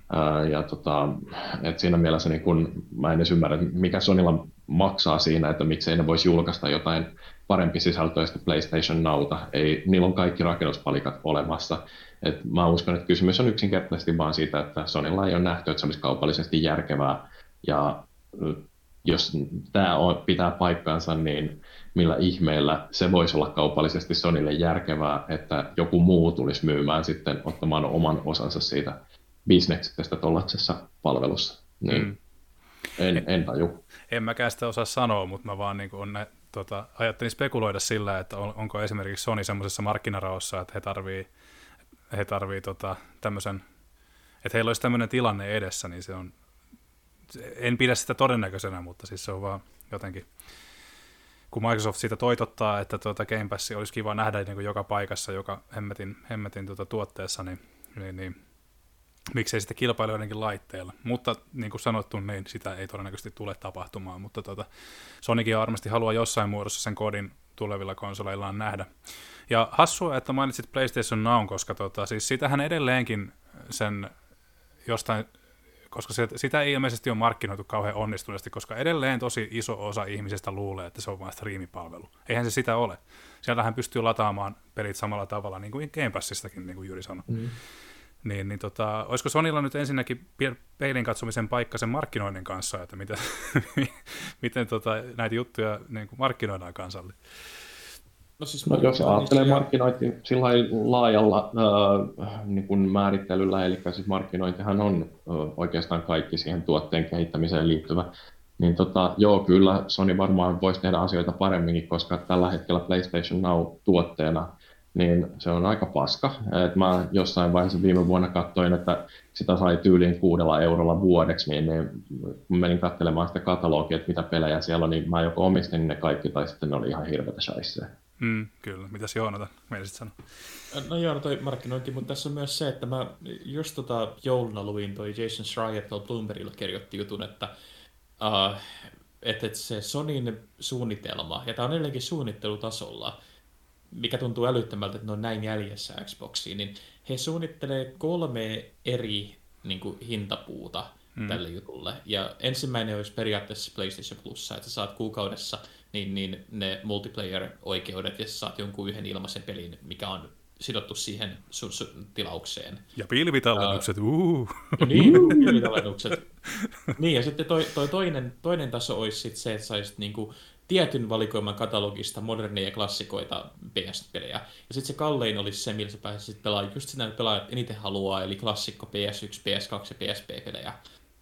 Mutta he on, niinku, he on, on jo niinku, ne ei ole päässyt edes aloittamaan tätä kilpailua, ja he on jo ampumassa itseään jalkaan tällä asialla. Että et, et, ne ei tunnu ymmärtävän sitä, että et, vaikka toi Game Pass Ultimate maksaa se 15 euroa, vai mitä se nyt on kuukaudessa, mm. niin tota, se, että sä saat sillä ihan kaiken, ja sitten se vie, saat vielä pelata PC-llä niitä samoja, mm. niin se, se on niin hyvin suunniteltu, niin toimiva, että ihmiset ymmärtää sen. Jos sä menet, mm. alat selittämään PlayStationin niin kuin omistajana tai PlayStationin niin kuin itse myyjänä, alat selittää, että joo, että sun pitää huomioida kolme eri tasoa, maksaa näistä näin verran, sä saat tämän verran, ja sä saat ne vaan PlayStationilla. Se on, se on tuhon tuomittu alusta alkaen. Toi on niin totta, koska siis ihan oikeasti, jos haluaa menestyä bisneksessä, niin tee ostaminen yksinkertaiseksi sille asiakkaalle. Jos se joutuu lukemaan niin kuin käyttöohjeet pelkästään ymmärtääkseen, mitä on ostamassa, niin musta siinä ollaan jo tosi, tosi pahasti mettässä. I mean, you're not wrong.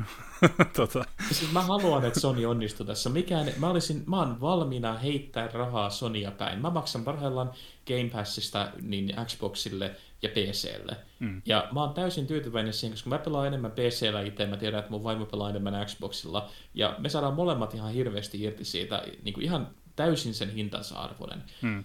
Mutta jos, jos siinä niin välissä on, tulee se, että, että mun pitää alkaa sitten miettiä vielä, että, haluan, että, että mun pitää alkaa niinku arvioimaan vähän, että, että miten paljon mä haluan käyttää pleikkaria siihen, että mä pääsisin pelaamaan vaikka jotain klassikko PlayStation 1-peliä. Mm. Niin se on niin paljon helpompaa sanoa, että en mä halua, koska se ei, ei ole helppoa. Mm. Jos Sony tulisi nyt niin kuin ensi viikolla ja sanoisi, että hei, PlayStation Now on nyt meidän uusi Game Passi, ja PlayStation Now maksaa just tämän 15 euroa kuukaudessa, mutta sitten se on myös PC-llä, käyt lataa sen appi, appin itsellesi, ja sä voit, voit niin, emuloida meidän klassikkopelejä. Mm. Multa se rahat jotka niin kuin saman tien vuos, vuositilaus päälle ja mä en lopettaisi sitä koskaan. Mm. Se on, se on niin, kuin niin yksinkertaista bisnestä, että Sony pystyisi niin kuin tulostaa rahaa itselleen tällä tavalla. Mä en ymmärrä, mikä niillä on siellä, että ne eh, niin kuin vänkää vastaan vaan tässä. Niin, siis niin kuin Jyri sanoi aiemmin tuossa, että he ei ole nähnyt aiemmin sitä tota, niin kuin palvelun tekemistä niin kuin kannattavaksi. Mutta kyllä se pikkuhiljaa alkaa, niin kuin, että tätä olisi pitänyt ehkä, alkanut ehkä miettiä vähän aikaisemmin, aiemmin, koska tota, ja hän on niin kuin julkisesti kiiruhtanut sanomaan, että muuten sitten Spartakuksessa ei tulla näkemään first party-pelejä niin kuin day one. Että tota, et puhuttiin, sitä jalka, puhuttiin siitä jalkaan ampumisesta, niin tota, siitä on vielä yksi, yksi laukaus, laukaus vielä varpaaseen, koska tota, niin, siis mm, mitä tähän niin, nyt voi go sanoa? big or go home. Et siis niin kuin, niin. et jos, jos on vaihtoehto, että julkaiset paskapalvelu tai älä julkaiset palvelu ollenkaan, niin mun mielestä se jälkimmäinen vaihtoehto on huomattavasti houkuttelevampi. kyllä, kyllä, kyllä. Ei, tota, jäämme odottamaan hyvin suurella mielenkiinnolla, mikä on tämä suuri Spartaku sieltä, sieltä lopulta sitten tulee. Mutta faktahan on... Niin, siis faktahan on, että siis mitä enemmän sä yksinkertaistat tätä, tätä tilauspalvelua kuluttajalle, sitä parempi. Ei ole, ei ole järkevää tuoda kolme eri perkkiä. Ja sitten toiseksi se pitäisi niin kuin, sen, se täytyy olla yhteneväinen nimi. Ja niin kuin, sitä, mitä se varmasti tulee olemaankin. Eli plussa ja nau fuusioituu ja sitten siihen tulee joku retroperkki päälle. Mutta se, että mm, mm, tota, olisiko se nyt kumminkin sitten parempi imeä sukkaa ja laittaa se kaikki niin kuin saman katon alle yhdellä kuukausimaksulla ehkä. En mm. tiedä. Mutta joo, mm. tota. No varjopuolella kuitenkin se, että se tarvitsisi olla niin kuin taloudellisesti kannattavaa. Mm. Ja, ja tota, no, Sonilla ei ole samalla lailla rahaa heittää kaivoon kuin yhdellä kilpailijallansa. Se pitää paikkaansa tietysti. He ei ole ihan sillä lailla samassa asemassa, mutta tota, jotain tarvitsisi tehdä, niin kuin sanonta kuuluu. Mm-hmm. Tota, niin, niin, hei, tähän loppuu vielä, ennen kuin lähdetään pienelle pauselle, niin tota, nyt saisi haaveilla.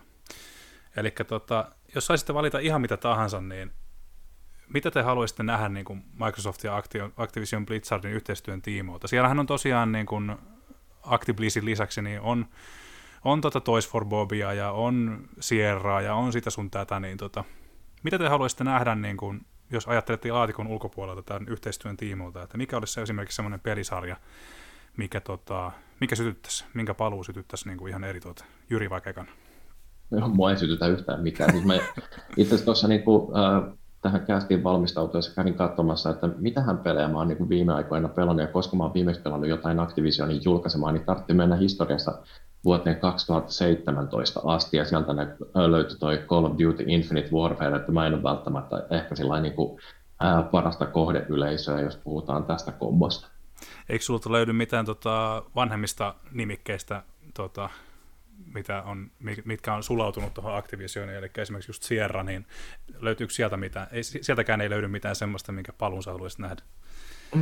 En mä oikein tiedä, siis mulle Sierrasta tulee lähinnä mieleen vain jotkut point and clickit, että ne, ne um, eh, se on niin liian retro mulle. Mä en, en tykkää mistään yli kaksi vuotta vanhasta. Okei, okay. asia kunnossa. Mitäs Joonat?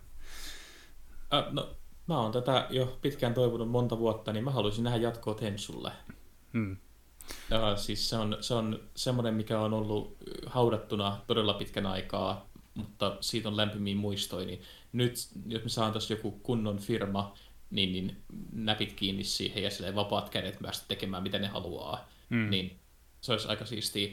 Mä en ole ihan varma nyt, kun mietitään, jos mainitsit noin Sierran, niin oliko toi Broken Sword niin, niin niitten? Se on Revolution-niminen firma Rans- Ai, Ranskasta. No niin, no, mutta sitten meni sekin siinä. Joten ei, mm. ei, ei mulla ton tunnempi. Tentsu. Ei, tentsu niin. te. Niin. Sen, sen haluaa aika moni nähdä kyllä jo. Tota, nää, tota, itse tota, Niohja viime aikoina pelanneena, niin olisin kyllä todella pähkinöinen, jos uusi Tentsu nähtäisi.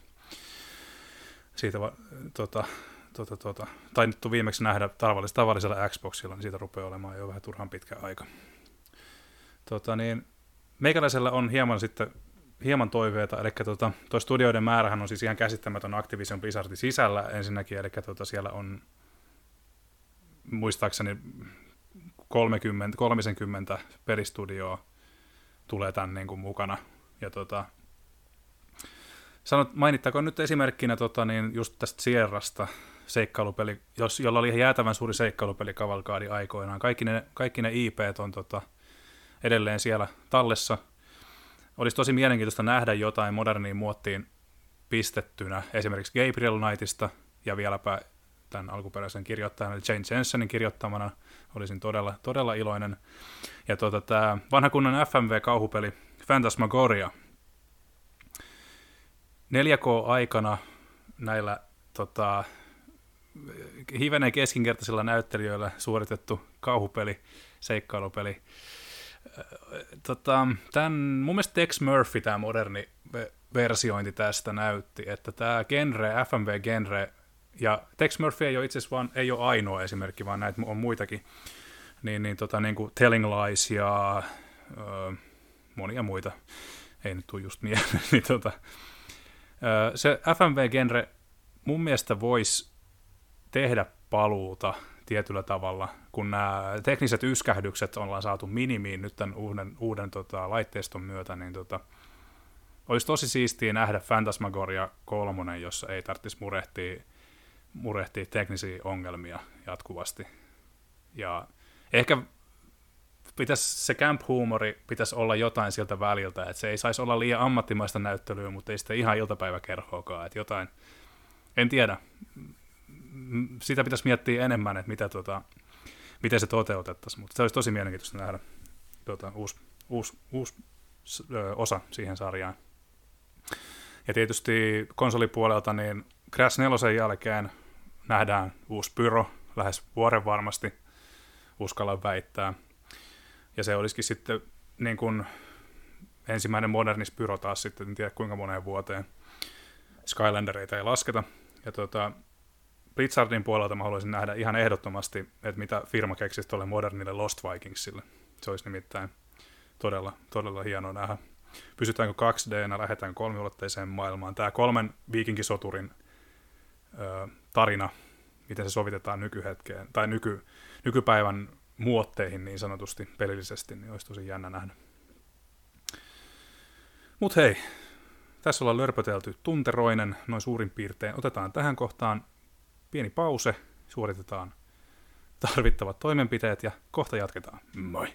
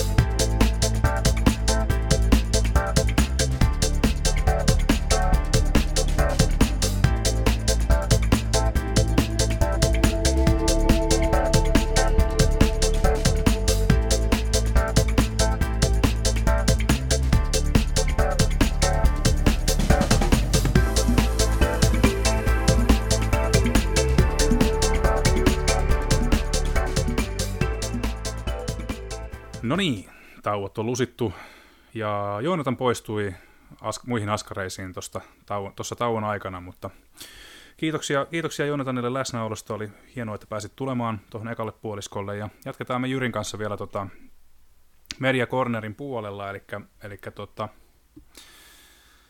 Mitäs viime no, aikoina... Hyvä, hyvä vaan kun Joonatan lähti, kun sillä on niin huono maku kaikkien TV-sarjojen ja kaiken suhteen. ainakin erilainen jossain muuta.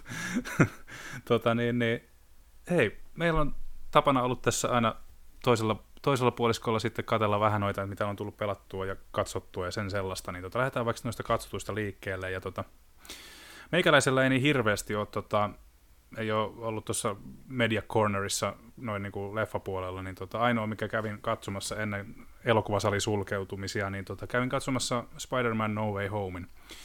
Ja tota, oliko Jyrille tuttu toi no siis, Spider-Man? Um, mä oon kuullut siitä kauheasti puhuttavan kaikkea hyvää, mutta tota, en ole itse vielä eksynyt. Mulla ei jotenkin ole hirveätä hinkua ollut näin korona-aikana lähteä tuonne elokuvateattereihin, että siinä mielessä niin varmaan odotan siihen asti, että se ilmestyy jonnekin Netflixiin tai minne nyt sitten tuleekaan. Hmm, kyllä, kyllä. Joo, ja voin kertoa, että näkisin sitten suurelta screeniltä tai kotisohvalta, niin katsomisen arvoinen. Voisin sanoa, että se oli ihan kunniakas päätös tälle niin, tota, Tom Holland te, teini, teini Spider-Man-trilogialle. Ja, tota, ö, leffa se, siis, niin, sano vaan. Niin, eikö sitä tule enempää sitten vai? No siis oletuksena tämä on trilogia, niin kuin nämä Sam Raiminkin elokuvat oli aikoina. Sitähän piti myös tulla silloin nel- neljäs elokuva, mutta sitä ei koskaan tullut. Ja tietysti eihän sitä koskaan tiedä, mitä tapahtuu, tapahtuu mutta tota, Mun käsittääkseni tämä suunniteltiin alun perin trilogiana tämä Tom Hollandinkin mm, seitti, seittiflengailu, niin, tota, niin, niin. se on aika näyttää, mitä sieltä Marvel keksi, mm. tai Sony, kumpi sen nyt sitten määrääkään, mutta jees, tota, Jyrillä oli sitten, tota, otaksunko oikein, että HBO Max on ollut kovassa käytössä? No joo, siis mä sen otin, kun sitä kerta viidellä eurolla kuussa sai, niin, pakkohan se oli sitten hankkia. Ja kyllähän siellä tota, ää, sisältöä näyttäisi olevan ihan sillä kiitettävissä määrin, että ää, on, on tullut kulutettua jonkin verran ja kyllä varmaan jossain vaiheessa tulee vielä aloitettua toi Wire Maratoni uudestaan, että pääsee tämän monien konsolifin alumnien ehdottoman ykkössarjan korkkaamaan taas toisenkin kerran, että Mm-hmm. Et hieno sarjahan se on, mutta tota, nyt on tosiaan tullut tätä tuoreempaa ö, tuotantoa sieltä ihasteltua. No, tuoretta ja tuoretta, en tiedä kuinka uusi tämä The Suicide Squad-elokuva oli, mutta mm. se um, jotenkin ei ollut aikaisemmin juolastanut mieleen, että senkin voisi katsoa, mutta sitten kun tämä uh, John Cenan Peacemaker TV-sarja rupesi keräämään niin kiittäviä palautteita, niin ajattelin, että täytyy varmaan tutustua siihen niin kuin origin storyin ikään kuin, ja ää, sitä kautta sitten ää, eksyttiin katsomaan tätä Suicide Squadia, ja se oli yllättävän hauska. Siis tota, onhan se aivan järjettömän verinen ja äh, tylyä meininkiä. Mutta siis jotenkin siinä on sellaista just niin älytöntä huumoria, mikä uppoo muuhun ihan tosi äh, tehokkaasti aina. Mm. Niin, tota, äh, nauroin sen elokuvan alusta loppuun asti ja sitten jäin odottelemaan, että Peacemakeria ilmestyisi enemmänkin tonne. Mutta äh, sitten sorruin lopulta ja rupesin katselemaan, että mitä sitä on tähän mennessä tehty. Ja kyllähän se huumori jatkuu edelleen sillä samalla tyylillä, että siellä on tämä niinku Peacemaker-hahmona on jotenkin ihan älyttömän tyhmä ja erityisesti tykkään siitä sen lemmikki-kotkasta, jonka nimi on Eagle, ää, joka tota, en tiedä, musta se on niin just sellaista mulle sopivaa viistoa huumoria, että ää, ehdottomasti meinaan katsoa loppuun asti. Hmm. Tämä oli ilmeisesti tämä Suicide Squad, oli kumminkin tämä jälkimmäinen elokuva, että näitä oli kaksi julkaistu, niin tota, ensimmäinen hän ei kerännyt kauheasti kehuja, mutta toinen on kerännyt senkin edestä, edestä kehuja, niin ilmeisesti katsoi, että jälkimmäisen sitten. Jos juu, siinä... juu, siinä eikä saaneet kaikki Peacemaker-hahmoa näkynyt ollenkaan. Että... Joo, kyllä. En mä tiedä, ehkä mä joskus senkin sitten katsoin krapulapäivänä tai muuta, mutta niin, niin tästä tuoreimmasta tosiaan niin tykkäsin varsin kovasti. Mm.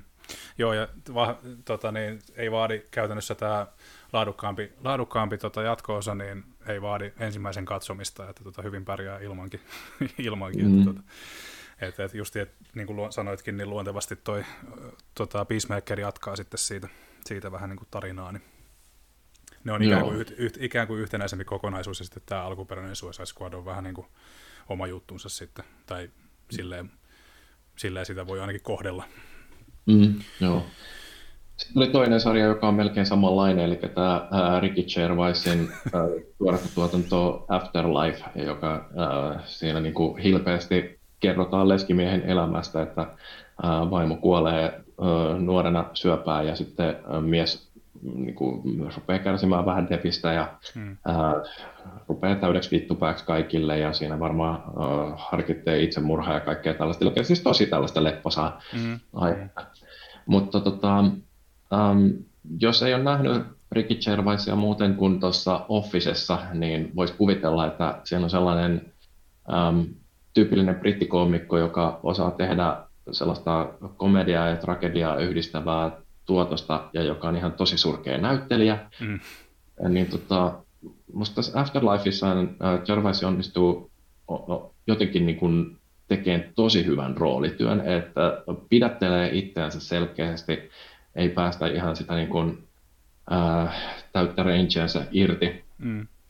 Ja ää, on niin kuin tosi sympaattinen hahmo ja ää, aika synkeästä aiheestaan huolimatta, niin tämä Afterlife on äärimmäisen elämänmyönteinen ja, ää, ja tosi sympaattinen kokemus. Mä niin kun tykkäsin no niistä kahdesta aikaista kaudesta enemmän. Tämä kolmoskausi, joka nyt ilmestyi Netflixiin ja joka jää koko sarjan viimeiseksi, niin mm. ei mun mielestäni päässyt ihan samalle tasolle, mutta ehdottomasti kyllä kattomisen arvoinen mm. 18 jaksoa. Joo, Afterlife on itsellekin tuttu. Mä oon kanssa katsonut ne kaksi ensimmäistä kautta ja tota, allekirjoitan ihan täysin, mitä sanoit. Että tota, öö, kyllä yllätti, yllätti tota, monipuolisuudellaan tuossa uudessa sarjassa, että että semmoinen irvileukailu on jäänyt pois ja tota, oikeasti, oikeasti tota, kaverihan osaa näytellä, ei sitä pääse niinku mihinkään. Että, tota... Joo, siis mä olin ihan oikeasti yllättynyt siitä, että miten sen yhtäkkiä tollaiseksi heittäytyi. Joo, kyllä. Se on niinku, mun mielestä Afterlife on niin oma, mäkin tulkitsen sen sillä tavalla, että vaikka se aihe lähtökohdat ei ole kauhean niin kuin, positiiviset ja semmoiset niin kuin, kauhean toiveikkaat, niin se on sitten loppuviimeen nimenomaan toiveikas sarja tai semmoinen, niin kuin, mm. että No, elämä voittaa, mm. mikä aina sillä niin kuin ilahduttaa. Kyllä.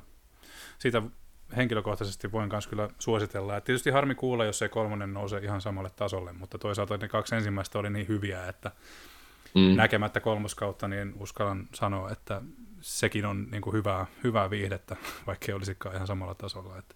Mm, kyllä, siis niin kuin, ei se missään tapauksessa ei voi sanoa, että huonosta sarjasta olisi kyse, vaikka koska tosiaan niin kun ne kaksi ekaa kautta oli niin järjettömän kovia, että ää, lähellekin kun pääsee, niin se riittää jo siihen, että pieksää suurimman osan nyky-TV-tarjonnasta. Mm, kyllä. Kyllä, kyllä. Mutta sitten tota, sä oot lähtenyt kellokoirien pariin tuossa pelailun puolella ja tota, palasit vuoteen 2014 vai mitä toi nyt tulikaan toi eka, eka osa tuossa pelisarjassa, niin mites, tota, mites päädyit pelaamaan ensimmäistä Watch Dogsia? Mikä ajoi? Mä en oikein edes muista. Siinä oli varmaan se, että kun tota, um, se uh, oli tarjouksessa tämä Watch Dogs Legion, ja sitten mä vertailin niitä eri versioita siitä ja totesin, että mä haluan oikeastaan ton, missä on uh, myöskin se alkuperäinen että pääsee pelaamaan sitä nyt sitten parannetuilla grafiikoilla, kun mä luulin siinä, että sehän oli Pleikka 3 peli, mutta ei sehän on itse asiassa Pleikka 4 ilmestynyt silloin joskus aikoinaan, kun mäkin sen on pelannut. Mm. ja tota, no ei mitään, mä hyppäsin tosiaan sen alkuperäisen sarjan aloittajan pariin ja sit, niin pelailin sen lävitte ja olin oikeastaan ihan sellainen positiivisen yllättynyt, että sehän on hyvä peli, toimii edelleenkin. Mm. Et, itse asiassa oli mun mielestäni parempi kuin se San Francisco on sijoittunut, oliko se nyt sitten ihan vaan Watch Dogs 2? Kiitos. Tämä on hyvä kuulla, koska musta tuntuu, että mä oon niinku ollut hyvin harvalukuisessa joukossa, mutta on erittäin positiivista kuulla, että on joku, joka on samaa mieltä. Joo, ja sitten jatkoksi tosiaan niin kun rupesin pelaamaan tätä Legionia ja senkin pelasin tässä jo lävitse. Mutta täytyy sanoa, että se päinvastoin kun Assassin's Creed, niin Watch Dogs on ollut sellaista tasasta alamäkeä, että jokainen jakso on ollut huonompi kuin edellinen. Mm. Et et tota, mä en kyllä lämmennyt sillä Legionille juurikaan. Kyllä mä sen tietysti jaksoin pelata platinaan asti, mutta um, ei, musta se, se, oli jotenkin vähän semmoinen kuin meh. Joo, mua harmit, harmittaa, tota, niin se on siis tuossa uh, isossa, tai tuossa backlogissa odottelee tuo Legion kanssa itellä, itellä, itellä ja tota, syy, minkä takia alun perin kirjastu, ki, kiinnostuin tästä tuota Legionista, oli tämä, että se niin kuin, tapahtuu Britanniassa. Että vähän, niin kuin, vähän maisemanvaihdosta eri, mm-hmm. eri saarelle niin sanotusti. Ja, tuota, on tietysti vähän, ilmeisesti tämä hahmojen vaihtelu, että sä voit ottaa kenen tahansa identiteetin melkein, niin aiheuttaa ongelmia tässä pelissä sitten jonkun verran. Joo, eikä pelkästään sekä, vaan se, että siis, äh, siinä on hyvin suunniteltuja tehtäviä paljon, että se ähm, kun ajattelee, että peli, jossa toi ampumismekaniikka on uh, aika syvältä, että siis se on tosi kehno kontrolloitava. Mm. Pelattavuus siinä ei mun mielestäni ole mitenkään parasta A-ryhmää. Niin ne tehtävät on onneksi pitkälti suunniteltu sillä, että ne pystyy selvittämään ampumatta kertaakaan, ja itse asiassa siinä ei kaikissa tehtävissä tarvitse ollenkaan edes mennä sinne alueelle, missä vihollisia liikkuu, mm. koska siellä voi hyödyntää näitä kaiken maailman droneja ja äh, kameroihin hakkerointeja ja sun muita tämmöisiä. Ja se on niinku parasta osaa oikeastaan siinä pelissä. Mutta sitten siinä on yksittäisiä sellaisia tehtäviä, joissa ei pysty välttämään sitä sellaista äh, mega gunfightia. Ja niissä mulla aina meinas palaa sitten käämit. Et, niin peli, joka äh, on enimmäkseen tuollaista hiiviskelyä ja haksorointia, mm-hmm. niin miksi ihmeessä siihen on täytynyt ahtaa sellaisia pakotettuja toimintakohtauksia, äh, joihin se pelimekaniikka ei veny kauhean hyvin, mm. äh, jotka aiheuttaa vain turhautumista. Et siinä mielessä niin kun, ne on se syy, minkä takia mun mielestä Legion on selkeästi toi sarjan heikoin osa. Et, mm. et, olihan niin kuin ekassakin Watch Dogsissa ammuskelua, mutta siinä se toimi paremmin. Joo. Ja. Siinä on, siinä on niinku tota, mä oon samaa mieltä, että sen pelisarjan vahvuus ei ole kyllä ollut koskaan toiminta, vaan just tämä tota, kikkailu, kikkailu siellä ympäristössä, että miten sä pystyt niin kuin, välttämään, välttämään sen, että sä aiheutat mahdollisimman niin kuin, onnistut välttämään niin kuin se huomion herättämisen niin sanotusti. Ja se, mm. että mm. kun pelaaja pääsee tekemään käytännössä, tai käyttää sitä luovuuttaan siinä, niin kuin lähe, niin kuin, että niitä lähestymistapoja on monenlaisia siinä. Ja se, että se peli mahdollistaa semmoisia erilaisia, tota, eri, erilaisia tota, taktiikoita. Ja se, että se tapahtuu just hiiviskelyn ja sijoittumisen kautta, niin se on mun mielestä just itse omastakin mielestä se vastauksin niin kuin, tota, plussa ja niin kuin yksi parhaimpia aspekteja. Mm. Ja, ja tota niin, kakkososassa mua häiritsi se, että et, mä en tiedä, oliko sen ekan, ekan osan pääsankarin nimi Aiden Pierce? Joo. Niin tota, mä en tiedä, siis sitähän, sen, sitä synkistelyä hän haukuttiin tosi paljon aikoina. Ja siis joo, onhan se nyt aika koominen hu- hahmo, mutta tota, en mä tiedä, mä tykkäsin siitä paljon enemmän kuin kakkosen siitä jotenkin tekopiirteistä meiningistä. Mä en sille lämmennyt niin kauheasti. Onko Legionissa tota, kumpaan suuntaan lähdetään, että onko se jotain siltä väliltä vai onko se, tota, mennäänkö synkistelyyn vai semmoisen niin OMG LOL VTF tyyppisen ihkuiluun siitä?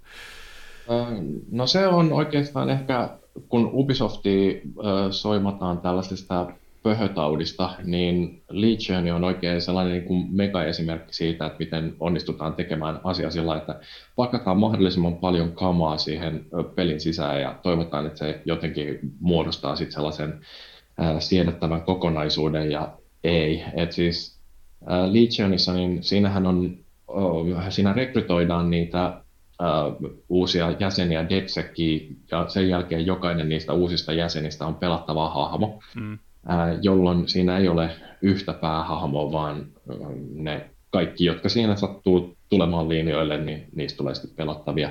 Mm. Ja sitten kun kuitenkin kaikki dialogit, mitä siinä käydään, niin niissä periaatteessa se sillä hetkellä pelaajan kontrolloima hahmo on ikään kuin protagonisti, niin se tota, aiheuttaa jotenkin sellaisia ihmeellisiä en mä tiedä, mulla niin vastareaktioita ainakin siinä, että tuntuu jotenkin niin järjettömän päälle liimatulta, että okei, että tämä tyyppi, joka on viisi minuuttia ollut salaseuran jäsen, niin yhtäkkiä se tietääkin kaiken, mistä täällä puhutaan ja mm. on periaatteessa niin kuin johtamassa toimintaa, mm. niin ihan helvetin älytöntä.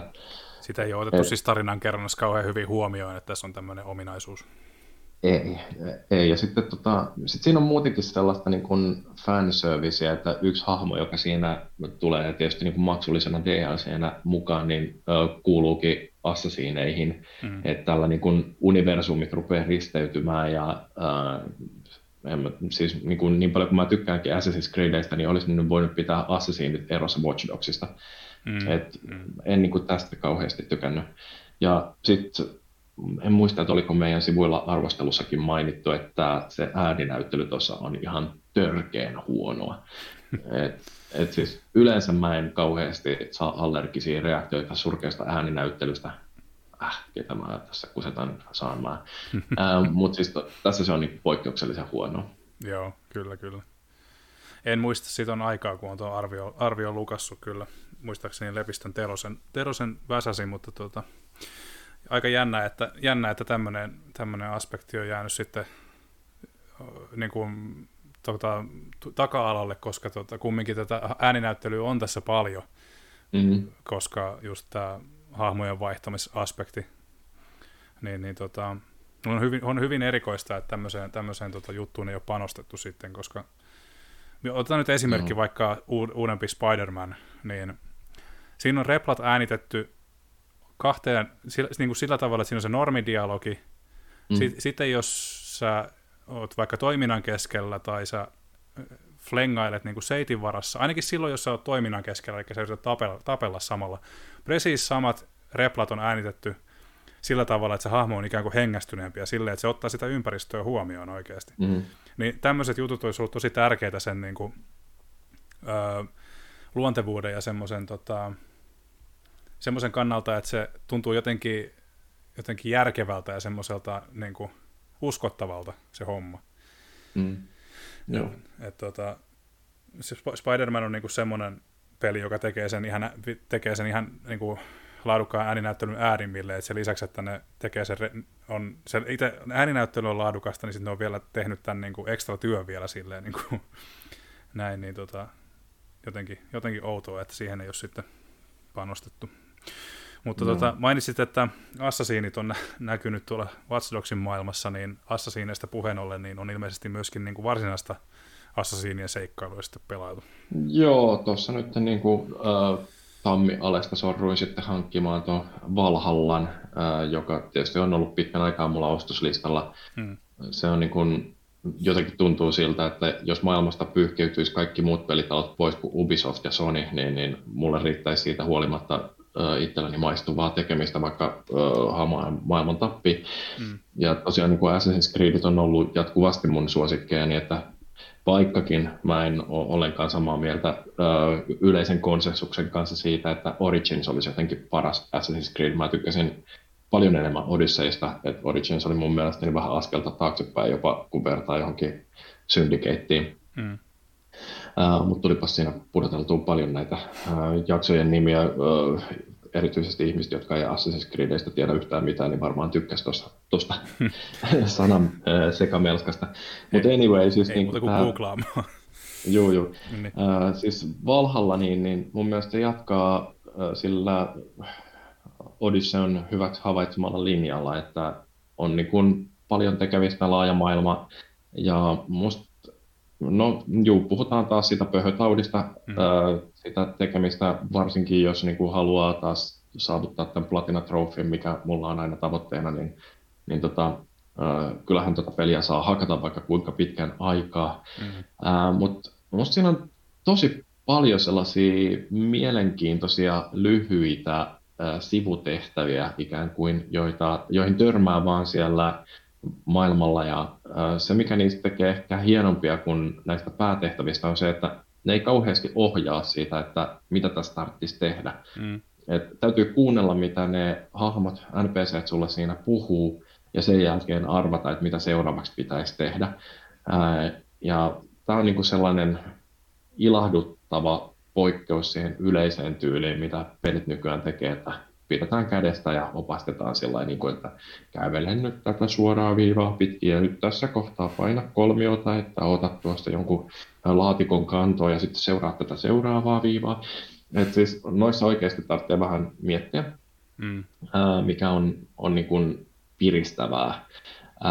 Mutta sitten siellä on, ja mä en tiedä, että tämä on niin pelaajasta riippuen vähän hyvä tai huono juttu, mutta siellä on paljon sellaista tosi infantiilihuumoria, että esimerkiksi yhdessä tehtävässä niin täytyy sellaisessa kellarikäytävistössä niin metsästää kyykärmeitä ja kerätä niiltä munat mm. ja viedä ne jollekin sellaiselle ää, naishahmolle, joka huutaa niin kuin, give me more, give me more. Ja sitten kun sille lahjoittaa kauhean kasvan kyykärmeen munia, niin sitten se päästään järjettömään pieru ja rupeaa nauramaan, että niin, niin hähää tässä on niin kuin kaikille.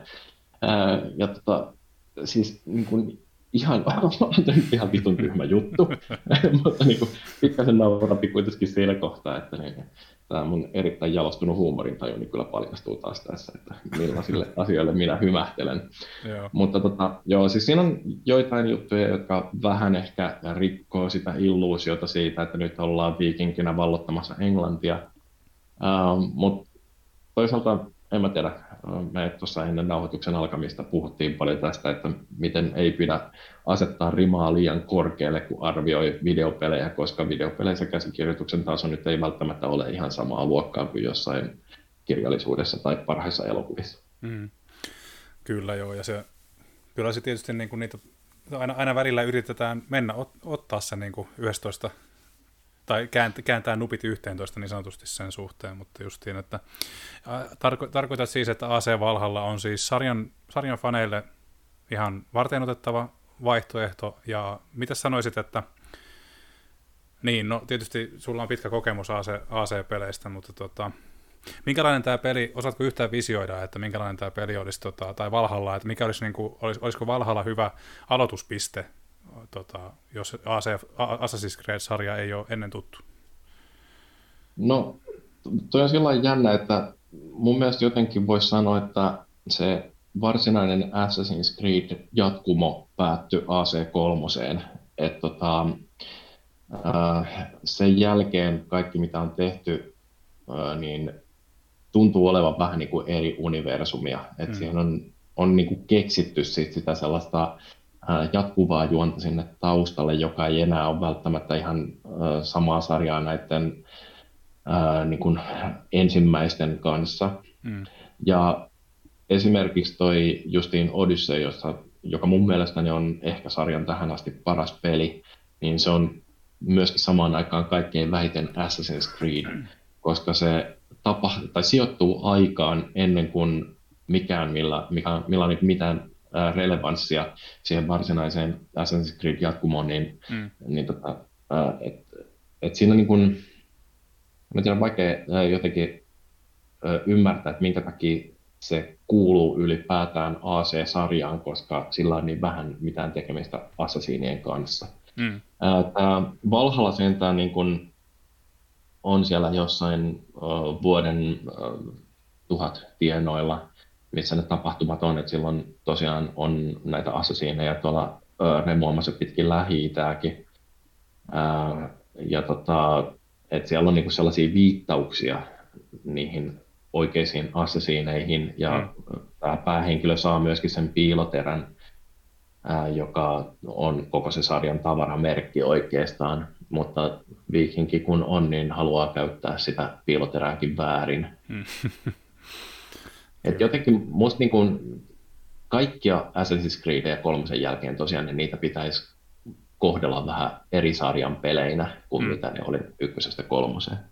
Niin, tar- koet, koet siis, että ne on ikään kuin, niin kuin omina, omia teoksia jokainen enemmän No vähän niin kuin voisi sanoa, että sieltä jostain, uh, mikä se Ranskaan sijoittuva nyt olikaan, Unity, niin, niin siitä mm. eteenpäin uh, kaikki on niin kuin ollut vähän taas sellaista jatkosarjaa tälle alkuperäiselle, jossa on niin kuin tehty jonkinnäköinen, ei nyt varsinaisesti resetti, mutta, mm. mutta sitä on lähdetty rakentamaan niin kuin uudestaan tyhjästä.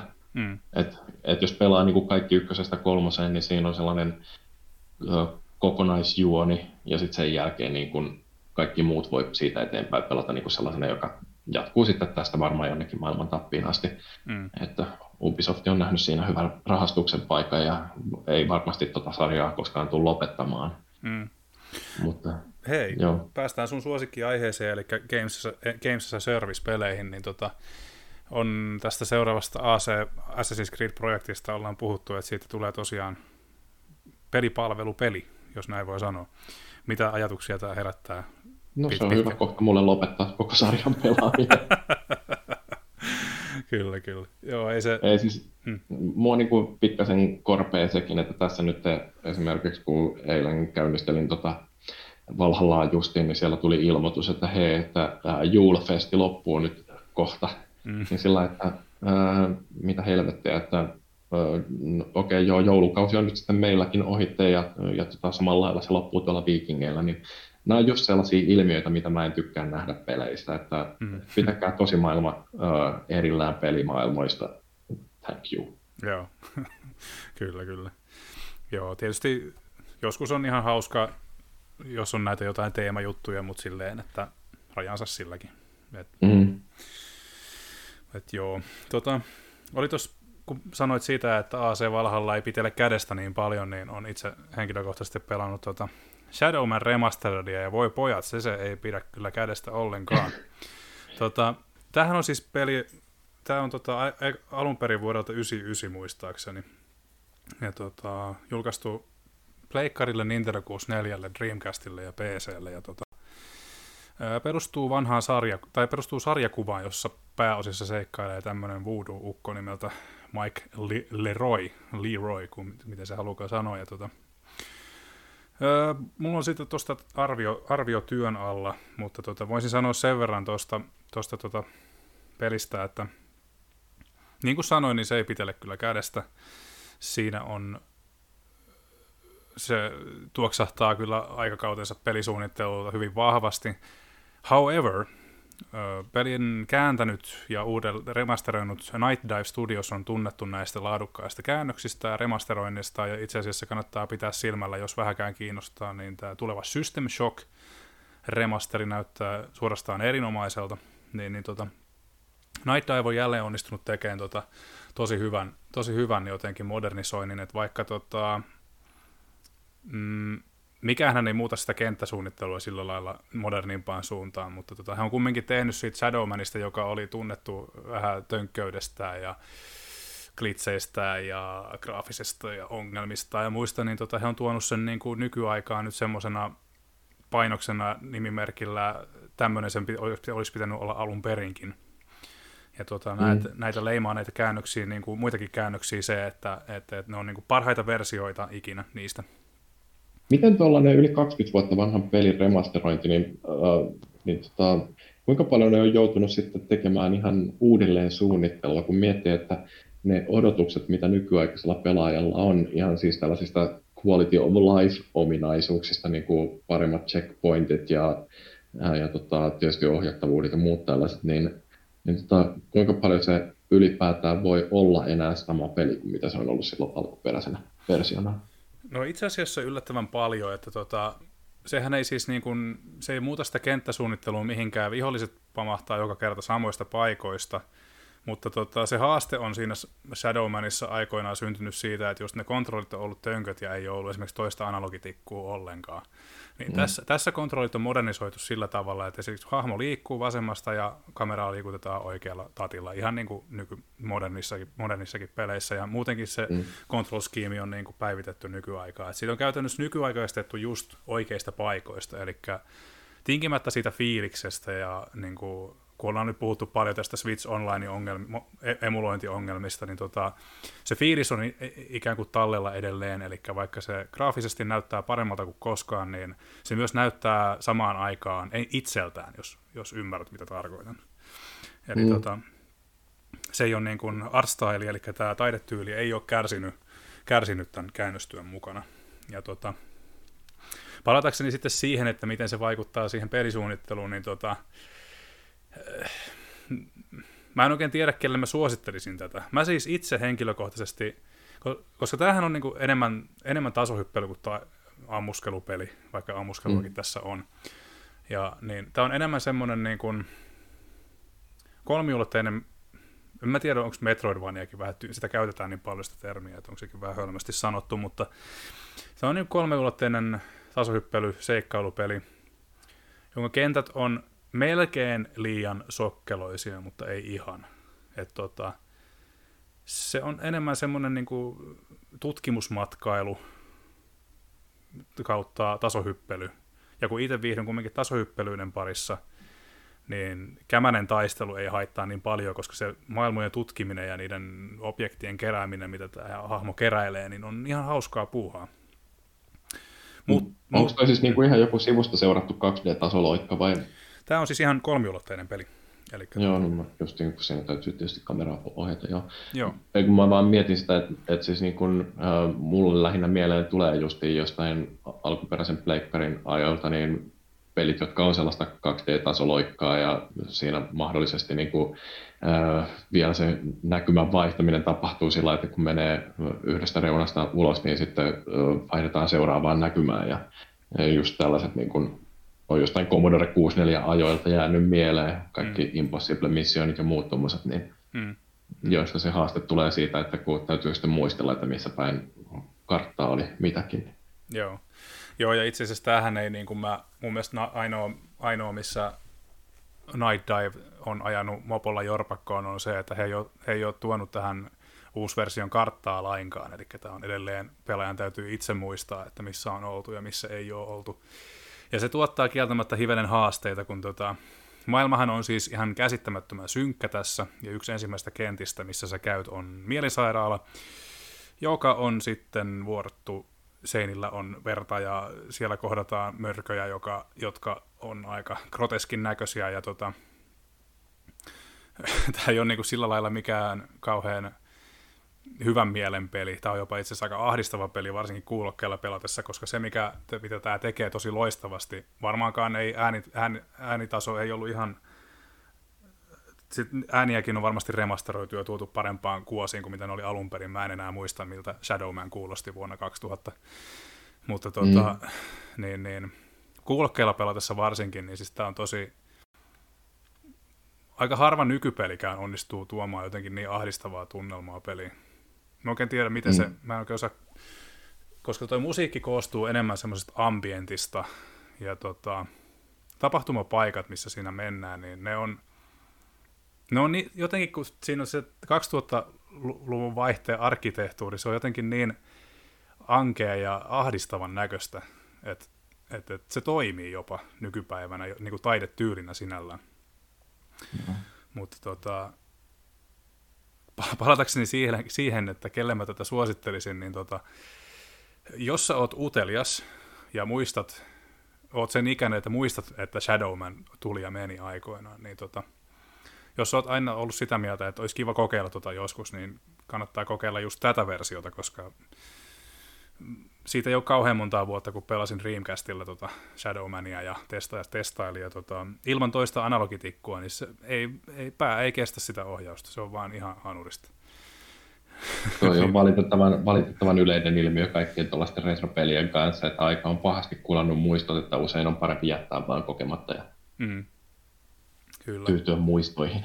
Siksi mun mielestä onkin niin hyvä, että meillä on semmoisia firmoja kuin Night Dive, jotka tota, päivittää ne aspektit nykyaikaa, jotka ei ole kestänyt aikaa, ja tuo kumminkin säilyttää sen taidetyyliin ja tuo ne kumminkin niin kuin sit parempina versioina kuin koskaan, niin ne mm. on jotenkin löytänyt noissa käännöksissään tosi hyvän tasapainon siinä modernisoinnin ja ikään kuin entisöinnin välillä. Mm. Eli tota, Turok, Turok näyttää edelleen Turokilta, mutta se on niinku semmoinen Turok, joka, se, sekin on Turok 1 ja 2 on myöskin siis Night Divin tekemiä käännöksiä, niin, tota, niin, niin Mä kuvailin sen sillä tavalla, että kun, jos ajatellaan se asia sillä tavalla, että se, niin siis täl, kun näkee vaikka Turok 2 tuossa hd niin sitten on sillä lailla, että, niin, että tältähän se näytti silloin, kun mä olin nuori. Meet alkuperäiseen, no ei muuten to, tosiaankaan näyttänyt. Niin, niin tota, Shadowmanissa on sama homma, että tämähän näyttää ihan Shadowmanilta, mutta sitten kun sä menet katsoa sitä alkuperäistä, niin en mä muista, että tämä näin rupusalta näytti, mutta nyt se niinku, se tuo sen Night Dive kannattaa pitää mielessä, jos tulee niin kuin haluaa kokeilla näitä vanhoja pelejä, niin kannattaa aina tsekata, että onko heidän tekemää käännöstä siitä, koska he tekee sen tosi hyvin. Vähän lähti tangentille, mutta tota, mutta, mutta... Joo, ei siis ihan, ihan mielenkiintoista kuitenkin sillä, että rupesin oikein miettimään, että onko mitään sellaista peliä, mistä mä haluaisin nähdä tuollaisen uudelleen käsittelyn, että ää, jotenkin tulee vaan mieleen se, että muistan jostain kuuslankkua, joilta tosiaan tuo Defender of the Crown, joka silloin aikoinaan oli ihan maailmoja mullistava, hieno graafinen ää, megasaavutus. Ja, mm. ja tota, sitten mä erehdyin katsomaan, kun siitä oli joku tehnyt sellaisen selaimella pelattavan version, että niin, kuinka hyvä tämä taas olikaan. Ja kyllähän siellä niin kuin, aika nopeasti tuli sellainen olo, että pelit on ää, liikkuneet sitten aika paljon eteenpäin ja hyvä niin. Mm, kyllä valtaosassa tapauksista niin on erittäin hyvä, erittäin hyvä asia, että ne on liikkunut eteenpäin. Ja tietty, tietty, tiettyihin asioihin niin tota, ö, ei tarvitse palata välttämättä. Jätetään hyvät muistot sikseen, ja, tai, tai silleensä. Näin on. Tota, piti vielä mainita Niohista, eli tota, mun mielestä Souls-peli, joka on parempi kuin Souls, sanotta, sanokaa mitä sanotte. Tota, 20 tuntia on pelattuna, lankesin kiusaukseen ja huomasin kaupassa, että PS5-versio Collection olisi tarjouksessa, joten päivitin PS5-versioon. Pelätty, Sonillahan on kauhean haastavaa ollut tämä Save tai Savien tota, vaihto PS4 PS5, niin tota, sekin meni ihan helposti. Voin, voin kehaista, että tota, oli ihan looginen, looginen tota, tapahtuma. PS5-versio tosiaan päivitin siihen, koska tota ykkösessä, mulla ei ollut itsellä kun tuo ykkönen ihan normiversiona, niin sain siinä sitten DLC ja ykkösosaa ja kakkososa, kakkososa sitten delsuineen ihan. Eli tota, sen verran paljon pidän pelistä, että ajattelin tukea kehittäjää nyt sillä lailla ihan kahteen otteeseen, jos näin voi sanoa. Öö, Osaksi juuri sanoa, että minkä takia kukaan ei ole kertonut mulle, että tämä on yksi viime vuosien parhaita pelejä. Tämä on kuitenkin julkaistu jo 2017 alun perin. No siis mua ei Soulsborne-pelit kiinnosta ollenkaan, ja mä tiesin, että Niohi on ilmeisen hyvä peli. Kyllä.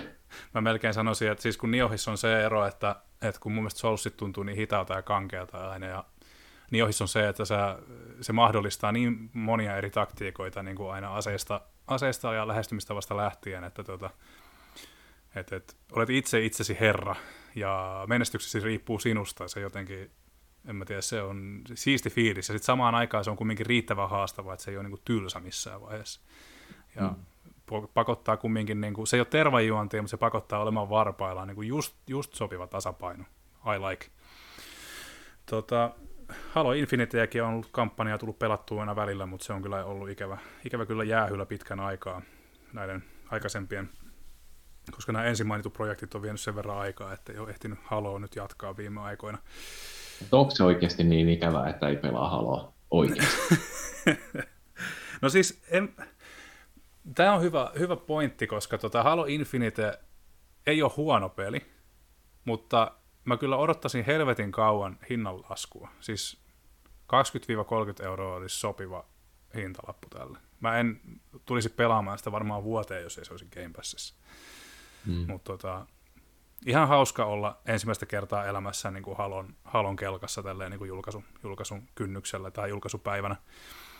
Mutta tota, mä siis viihdyn ihan sen perin parissa, mutta mun mielestä se ei ole niin, se ei ole niin vetovoimainen jotenkin, että se, niin kuin mun tuo kampanjan pelaaminenkin on kestänyt mulla aika kauan, että tota, aina pikkuhiljaa sieltä täältä, mutta esimerkiksi tuo Shadowman niin jollain hämärällä tavalla koukuttaa sillä tavalla, että siitä on vaikea laskea käsistään. Jotainhan se tekee silloin oikein. Et tota, se maailman tutkiminen on yksinkertaisesti jotenkin niin, niin Joo, mun, mulla on niinku Halo, Halo-sarja jäänyt sillä kokematta, että ekan mä oon pelannut kaikki kolme kertaa läpi, mutta katson justiin, että mulla on tuolla mun laatikossa, niin näin on Halo 2, Halo 3, Halo ODST ja olikohan mulla jossain joku Reachikin vielä, mutta tota, mm. joo, tossahan se onkin. Niin tota, äh, tosiaan siinä mulla on backlogia sit siinä kohtaa, kun Series X saa jostain Black Friday-alennuksesta ja mä käyn sen ostamassa. Siinä voi hetki mennä. Että, että Mulla ei ole kiire. Niin, niin sulla pleikkari, pleikkari vitosen omistajana, niin se on kumminkin kova, että on yksi, yksi tota, u, uusimman sukupolven konsoli, niin silläkin pärjää ihan. Joo, jostain. ja ei ole vielä loppunut pelaaminen kesken. Niin, jostain syystä. Kyllä. Hei, äh, meillä on yleisökysymyksiä, mutta meillä on niitä aika paljon, tota, ja sama, sama henkilön toimesta. Tota, mä en tiedä, miten tätä lähtisi, lähtisi tota, kysytäänkö kaikki kysymykset vai arvotaanko täältä muutama valittu? Kysytään niin pitkään, kun tota, kyllästyttää. Okei, okay, Discordissa on kyselty kauheasti, eli JH, käyttäjä JHSA kysyy, että miksi olemme olemassa. tota... No, JHS, tämä on kato sillä että kun isi ja äiti tykkää toisistaan oikein paljon, niin, niin sitten ne on hyviä toisilleen, ja sitten yhdeksän kuukautta myöhemmin me, me ollaan tultu. Että, tota, niin, mm. Tälleen se lähtee. Eipä se, ei, ei lisättävää. Tota, sitten täällä on poliittisia kysymyksiä, mä en oikein tiedä, että miten, lähdetäänkö me politiikkaan mukaan tässä Joo, joo, joo, annetaan mennä, se on paras aihe. Selvä homma. Tota, Markus Hirsillä on kysynyt useamman kysymyksen. Tota, rokoteasiaan me ei oteta kantaa, koska se on terveysasia, niin se, se saa antaa olla. Mutta tota, pitäisikö Päivi Räsäsen saada tuomio kiihottamisesta kansanryhmää vastaan? Tota,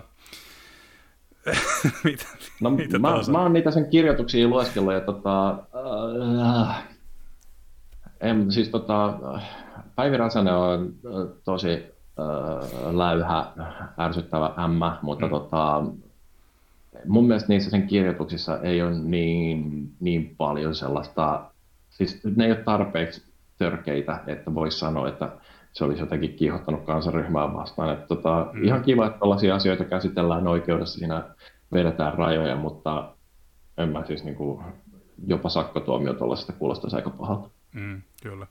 Joo, ehkä siinä on, siinä on nostettu kyllä tikun nokkaan kenties liian, liian tota, matalalla kynnyksellä, jos näin voi sanoa. Mm-hmm. Tietysti Päivi on ollut mun mielestä niin kuin aika keskiössä kyllä kristillisdemokraattien osalta, että tota, mut, mut, hyvää materiaalia tuossa hänenkin puheessaan on kieltämättä ollut. Että, mutta kiihottamista kansanryhmää vastaan, en, en nyt mm. ehkä sanoisi. Ö, Joo. Amerikkalaisen vaalitavan mukaan Paavo Väyrynen olisi ollut jo monta kertaa Suomen presidentti. Miltä se tuntuu? mä vastaan tähän pahalta. No mä, mä en usko, että Paavo Väyrynen voisi olla edes amerikkalaisessa maassa niin kuin, ää, presidentti. Mutta noin yleisesti, niin mun täytyy sanoa, että on se tosi mukavaa, että me kuitenkin asutaan toimivassa demokratiassa. Mm, kyllä. No sitten täällä on jopa ihan peliaiheinen kysymyskin, eli onko kannattavaa pelata remasteroituja pelejä, kun uusissakin on tarpeeksi? Hmm. No, Tämä on, on, koska tota, sitten voi pelata Shadowmanin kaltaisia pelejä, jotka olisi ollut liian rupusia tullessaan, mutta nyt ne on... Siinä on kumminkin tämä tota, onnistunut remasterointi mahdollistaa kumminkin niin kuin esimerkiksi tutustumisen tämmöiseen niin kuin, mielenkiintoiseen nimikkeeseen, joka pohjautuu nyt tässä tapauksessa esimerkiksi sarjakuvasta, jolla on selkeästi niin kuin, tosi persoonallinen ote siinä, mutta se ei vaan niin kuin, pelillisesti kanna kauhean pitkälle, koska se julkaistiin semmoiselle raudalle, joka ei vaan joka yskii liian pahasti yksinkertaisesti, niin, mm. niin tota, on kannattavaa pelata kyllä, koska pitää myöskin tuntea vähän sitä historiaa mun mielestä. Joo, ja mun mielestäni on kannattavaa tehdä kaikkea, mikä tuottaa mielihyvää. Näin se on, ei lisättävää enää. tota, ostaisitko kirjoittamani romaani? Siis Markus Hirsillä kysyy edelleen, nämä on samalta henkilöltä. En Osta... ostaisi. Miksi niin? Odottaisin, että se tulee Storyteliin. Okei, okay. kyllä, kyllä. No sitten tämä viimeinen kysymys on tietysti, mä en tietenkään tiedä, että mit, ketä Tonia tässä tarkoitetaan, mutta tota, ei lähdetä olet, olettamaan mitään. Mutta miten seksikäs Toni on livenä? Asteikolla 10-10, eli siis lausutaan 10 kautta 10. Tota, Mä sanoisin, että 10. Joo, mäkin voisin sanoa 10 ihan riippumatta siitä, kuka Toni on kyseessä. Että varsinkin jos, on, jos se on Toni Tiikeri Frosties paketista, niin ai että. Tota, eipä siinä. Toivottavasti Markus sait nyt iloa näistä meidän vastauksista. Jees, mennäänpäs, Jees. mennäänpäs ilta, ilta, iltatunneilla tässä vielä nopeasti saittitärppeihin perinteiseen tapaan. Eli tapanahan on toimituksella ollut aina kästeissä mainostella hiukan omia, omia juttuja, eli tuota, valit, jos valitaan täältä parit suosikkitärpit meidän web-sivustolta, eli mikäs web-sivusto se onkaan, no sehän on tietenkin www.konsolifin.net.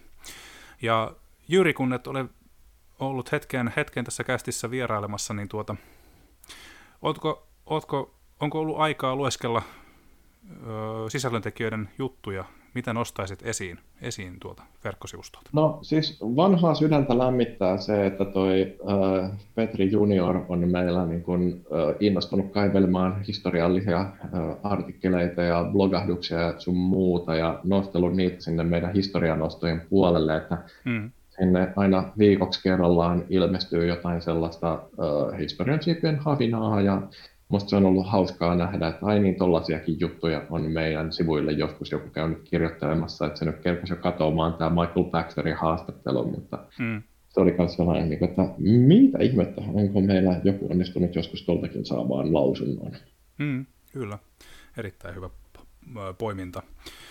Itse valkkaisin tästä mm, juuri tänään, t- nauhoitushetkellä tänään ilmestyneen tota, Uncharted Legacy of Thieves Collectionin arvion, ja sen on kirjoittanut Tero Lepistö. Hän tota, kertoilee, että, että tota, PS5-versio Uncharted-peleistä, eli tässä tapauksessa nelosesta ja Lost Legacyssa on laatu, laadukasta, joskin su, suora lainaus otsikosta hurmaavan massamurhaajan loikka uudelle sukupolvelle ei yllätä.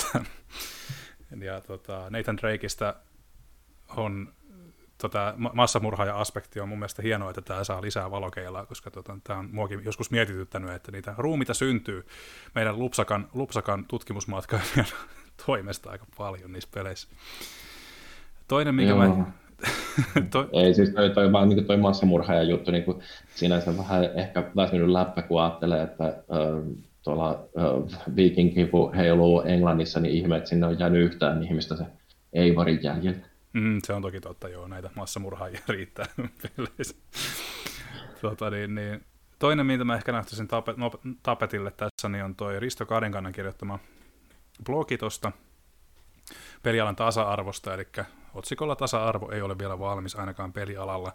Löytyy mielenkiintoista puhetta tähän liittyvistä asioista. Kannattaa ehdottomasti tsekata, jos saitte yhtään, jos yhtään sytytti liekkiä tuossa Activisionin ensimmäisessä osiossa, kun puhuttiin noista työoloista ja muista, niin suosittelen ehdottomasti luke, lues, lukemaan myös tämän. Se oli hyvä teksti. Mm, kyllä. Jees, ollaan, tota, ollaan saavuttu päätepysäkille. Tota, kiitos kiitos tota, niin, kästiläisille, Joonatanille jälkikäteen vielä. Joonatan kuulee varmaankin sitten nauhoituksen, nauhoituksen jälkeen. Kiitokset, mutta kiitos Jyri. Kiitos, kiitos. Suuresti, että pääsit paikalle. Tota, kuulonko me sua jatkossa useammin? No se näkee sitten, että miten noin elämän kiireet heittelevät miestä. Mm, kyllä, kyllä. Jees, sitä on mahdoton. En, ennustajia tässä ei olla, mutta oikein kiva, kun pääsit tosiaan tulemaan. Ja, tota, muistutellaan myös, että meillä on, tai uutispäällikkömme Jaakko Herranen käski sanoa, että ikuinen haku uutisten kirjoittajaksi on päällä, joten jos tuntuu siltä, että haluaisi kokeilla siipiään uutisten kirjoittajana, niin ottakaa Jaakkoon yhteyttä.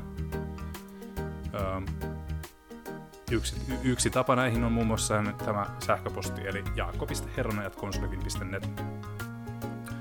Ja tuota... Joo, ja jos joku tietää jotain Drupal 9 migraatioista, niin muuhun voi ottaa yhteyttä.